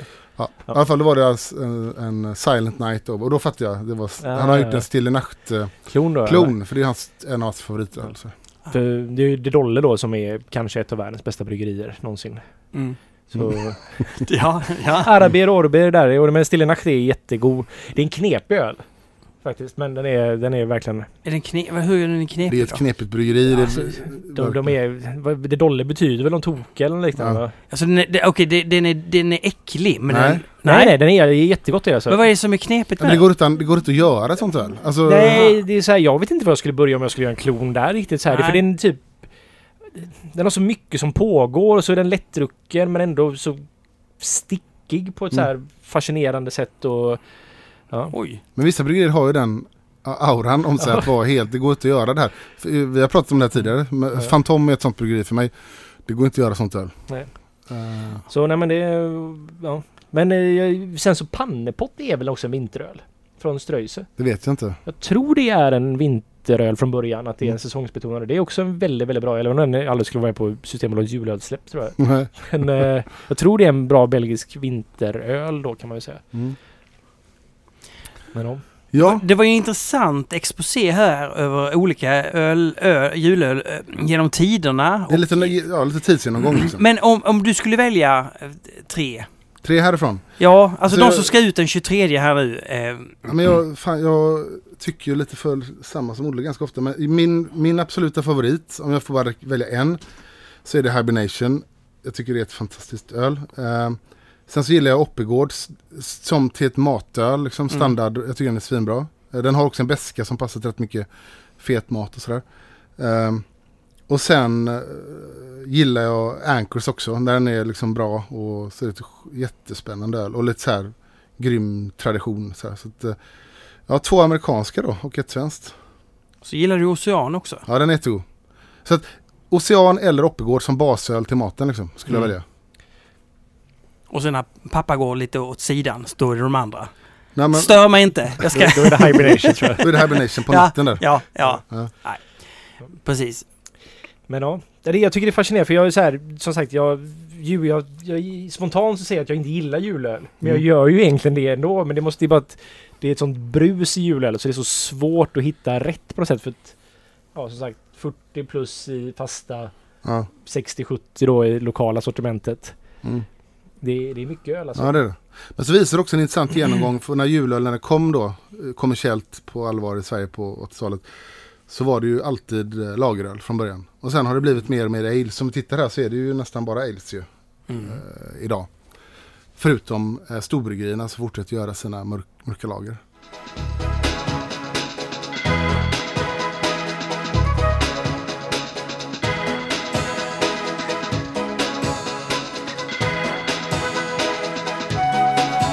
Då nu tog vi en lång paus. Olle är och kissar, Fredrik är ute och funderar, han mässar någonting. Då kan jag säga så här att du går in och lyssnar på Francesca och Luigis eh, låt på Spotify som vi släppte, Night Club Café Movie Hotel. Varför då? Ja, för man vill bli stor i världen, man vill kunna livnära sig på musik eh, och så vidare. Vi fick ju ett litet eh, kontrakt här med, med PBH Media och eh, ja, då plötsligt sprids den i små kanaler här och där eh, ute i Europa. Han, Niklas där, han sa ju till mig så här, nej men Martin, ni kommer aldrig bli stora i Sverige. Helt omöjligt. Ja men eh, vadå, Army of Lovers kunde ju bli stora i Sverige. Nej, nej, de är inte stora här. De är stora utomlands. Så jag skrattar bara åt svenska förhoppningar. Så är det med den saken. Ja. Det var en bra låt. Ja, eh, jag satt när jag låg i soffan och gjorde låten. Aha. Och så gjorde jag en ackordföljd som jag gill- gillar, gillar som är di du di du di du di. Alltså den har den här eh, fallande men, men den hoppar fram och tillbaka. Ja. Du har den i Love to Hate You med Erasure i versen. Och du har den också i Pet Shop Boys It's a Sin. Så jag märkte att hela det här introt jag har är, låter precis likadant, samma ackordföljd som It's a Sin. Eh, och då tänkte jag, ja, men jag, då lägger jag på lite orgel, då gör jag den lite kör så den låter som, och så lägger jag in ett, ett åskslag precis i slutet. Som är, sen så tycker jag att vår låt i övrigt är så oerhört mycket starkare än deras låt. Eh, och då tycker jag ändå att deras låt är väldigt stark. Den var väldigt bra. Nej. Eh, kan man få tag i den nu? Kanske svårt. Så det vi hör nu här är en intensiv diskussion kring vilken öl ska vi ha till nästa avsnitt? 2020s första avsnitt. Vet inte, Nej, men eh, vi funderar på... Olle ute på Systembolaget och söker. Kan man finna den här ölen? Kan någon annan än vi dricka den? Eh, kan man dricka den i sin fantasi kanske? Ja. Sierra Nevada kommer upp. Det kan inte vara den, för den har vi snackat om tidigare va? Ja, vi, vi undersöker Barley Wine, men Imp Stout eller Barley Wine pratar vi om. Men Imp Ja. Stout kanske är bättre. Ja, vi kan spara för jag tänkte det hade varit roligt om Bigfoot fanns Ja. på Borlänge. Men när, när, när släpps den? Den byggs väl på hösten? Jag vet inte när den släpps. Ja. Släpps, ja, nej. Bigfoot är också ett av mina favoritämnen i allmänhet. Ja, alltså ja. själva, Fenomenet Bigfoot. Fenomenet Bigfoot, Ja, jag ja. tycker det är superintressant. Jag följer det jättenoga. varför det? Är du tror lite på det? Jag tror ganska mycket på det som jag faktiskt. Eller jag vill gärna tro på det. Men nej, nej men helt seriöst så tror jag att av de här sakerna som anses vara typ att folk är jävligt crazy när de tror på det så tror jag att det här är den troligaste grejen att vi ganska snart visar sig att det är sant. Okej, ja. Ja. Spännande. Ja, ja, ja. Vad är minst troligt på den skalan då? Att det är sant? Ehm, Att jorden är platt? Ja, den är ganska låg. Mm. Månlandningen då? Den, eh, den är ju mer eller mindre bevisad redan så att, Att, eh, att den har gjorts? att den inte var ju såklart. Ja, ja. nej, nej, att den... nej, månlandningen där var... Men det går ju en serie nu som jag börjar titta på. Ja. Om eh, For All Mankind där ryssarna var före. Och sen så blir det ett parallellt universum då som man följer. Mm. Så första säsongen är ju precis efter då det här bakslaget att de var jättenära amerikanerna och så avbröt de och så kom ryssarna veckan efter och så blev det Ja, så här. Okej. Det ändrar ju hela historien liksom. Ja, ja. Ja, gå på Apple, Apple Play Okej, eller vad ja. det heter. Play. Ja. Hur som helst. Eh, eh, nästa då eh, års första öl som vi tänkte genomföra, ölstil, blir alltså Imperial Stout. Mm. Varför då? Vad är det för stil egentligen? Ja, det är en bra fråga. Har det alltid funnits? Är det spännande? Och det, det är väl det vi ska ta reda på Ja, gissar Men jag. nu kom jag på en rolig grej faktiskt. Alltså? Ett öl som har släppts, om vi, om vi ska ta två öl. Ja. Eh, nej men va- varför är det intressant? Därför att eh, Imperial Stout var ju ett av de här tidiga ölstilarna som craftbeerrörelsen började göra faktiskt. Mm. För att det var liksom mycket av allt. Det var, Ah. Man skulle ha Kraftigt, det i sin liksom. portfolio som Ja, visar att titta vad vi kan göra. Inte det här är helt galet liksom. precis. Och, och så kom det en nyhet på bolaget, jag tror att det bara var för några veckor sedan, som var den första Imperial Stouten jag drack i mitt liv. Samuel Smith Finns det en bolag Den har kommit nu. Det är skitkul och den är 7% Ja. och det är en väldigt rolig start på pratande gam, gammaldags Imperial Stout. Vad heter Ja. den? Den heter Samuel Smith Imperial Stout Precis. tror jag. Det är bara namn. Ja. Ja. Eh, och de, den är på 7% och Ja. är ändå lite tuff för sina 7% liksom.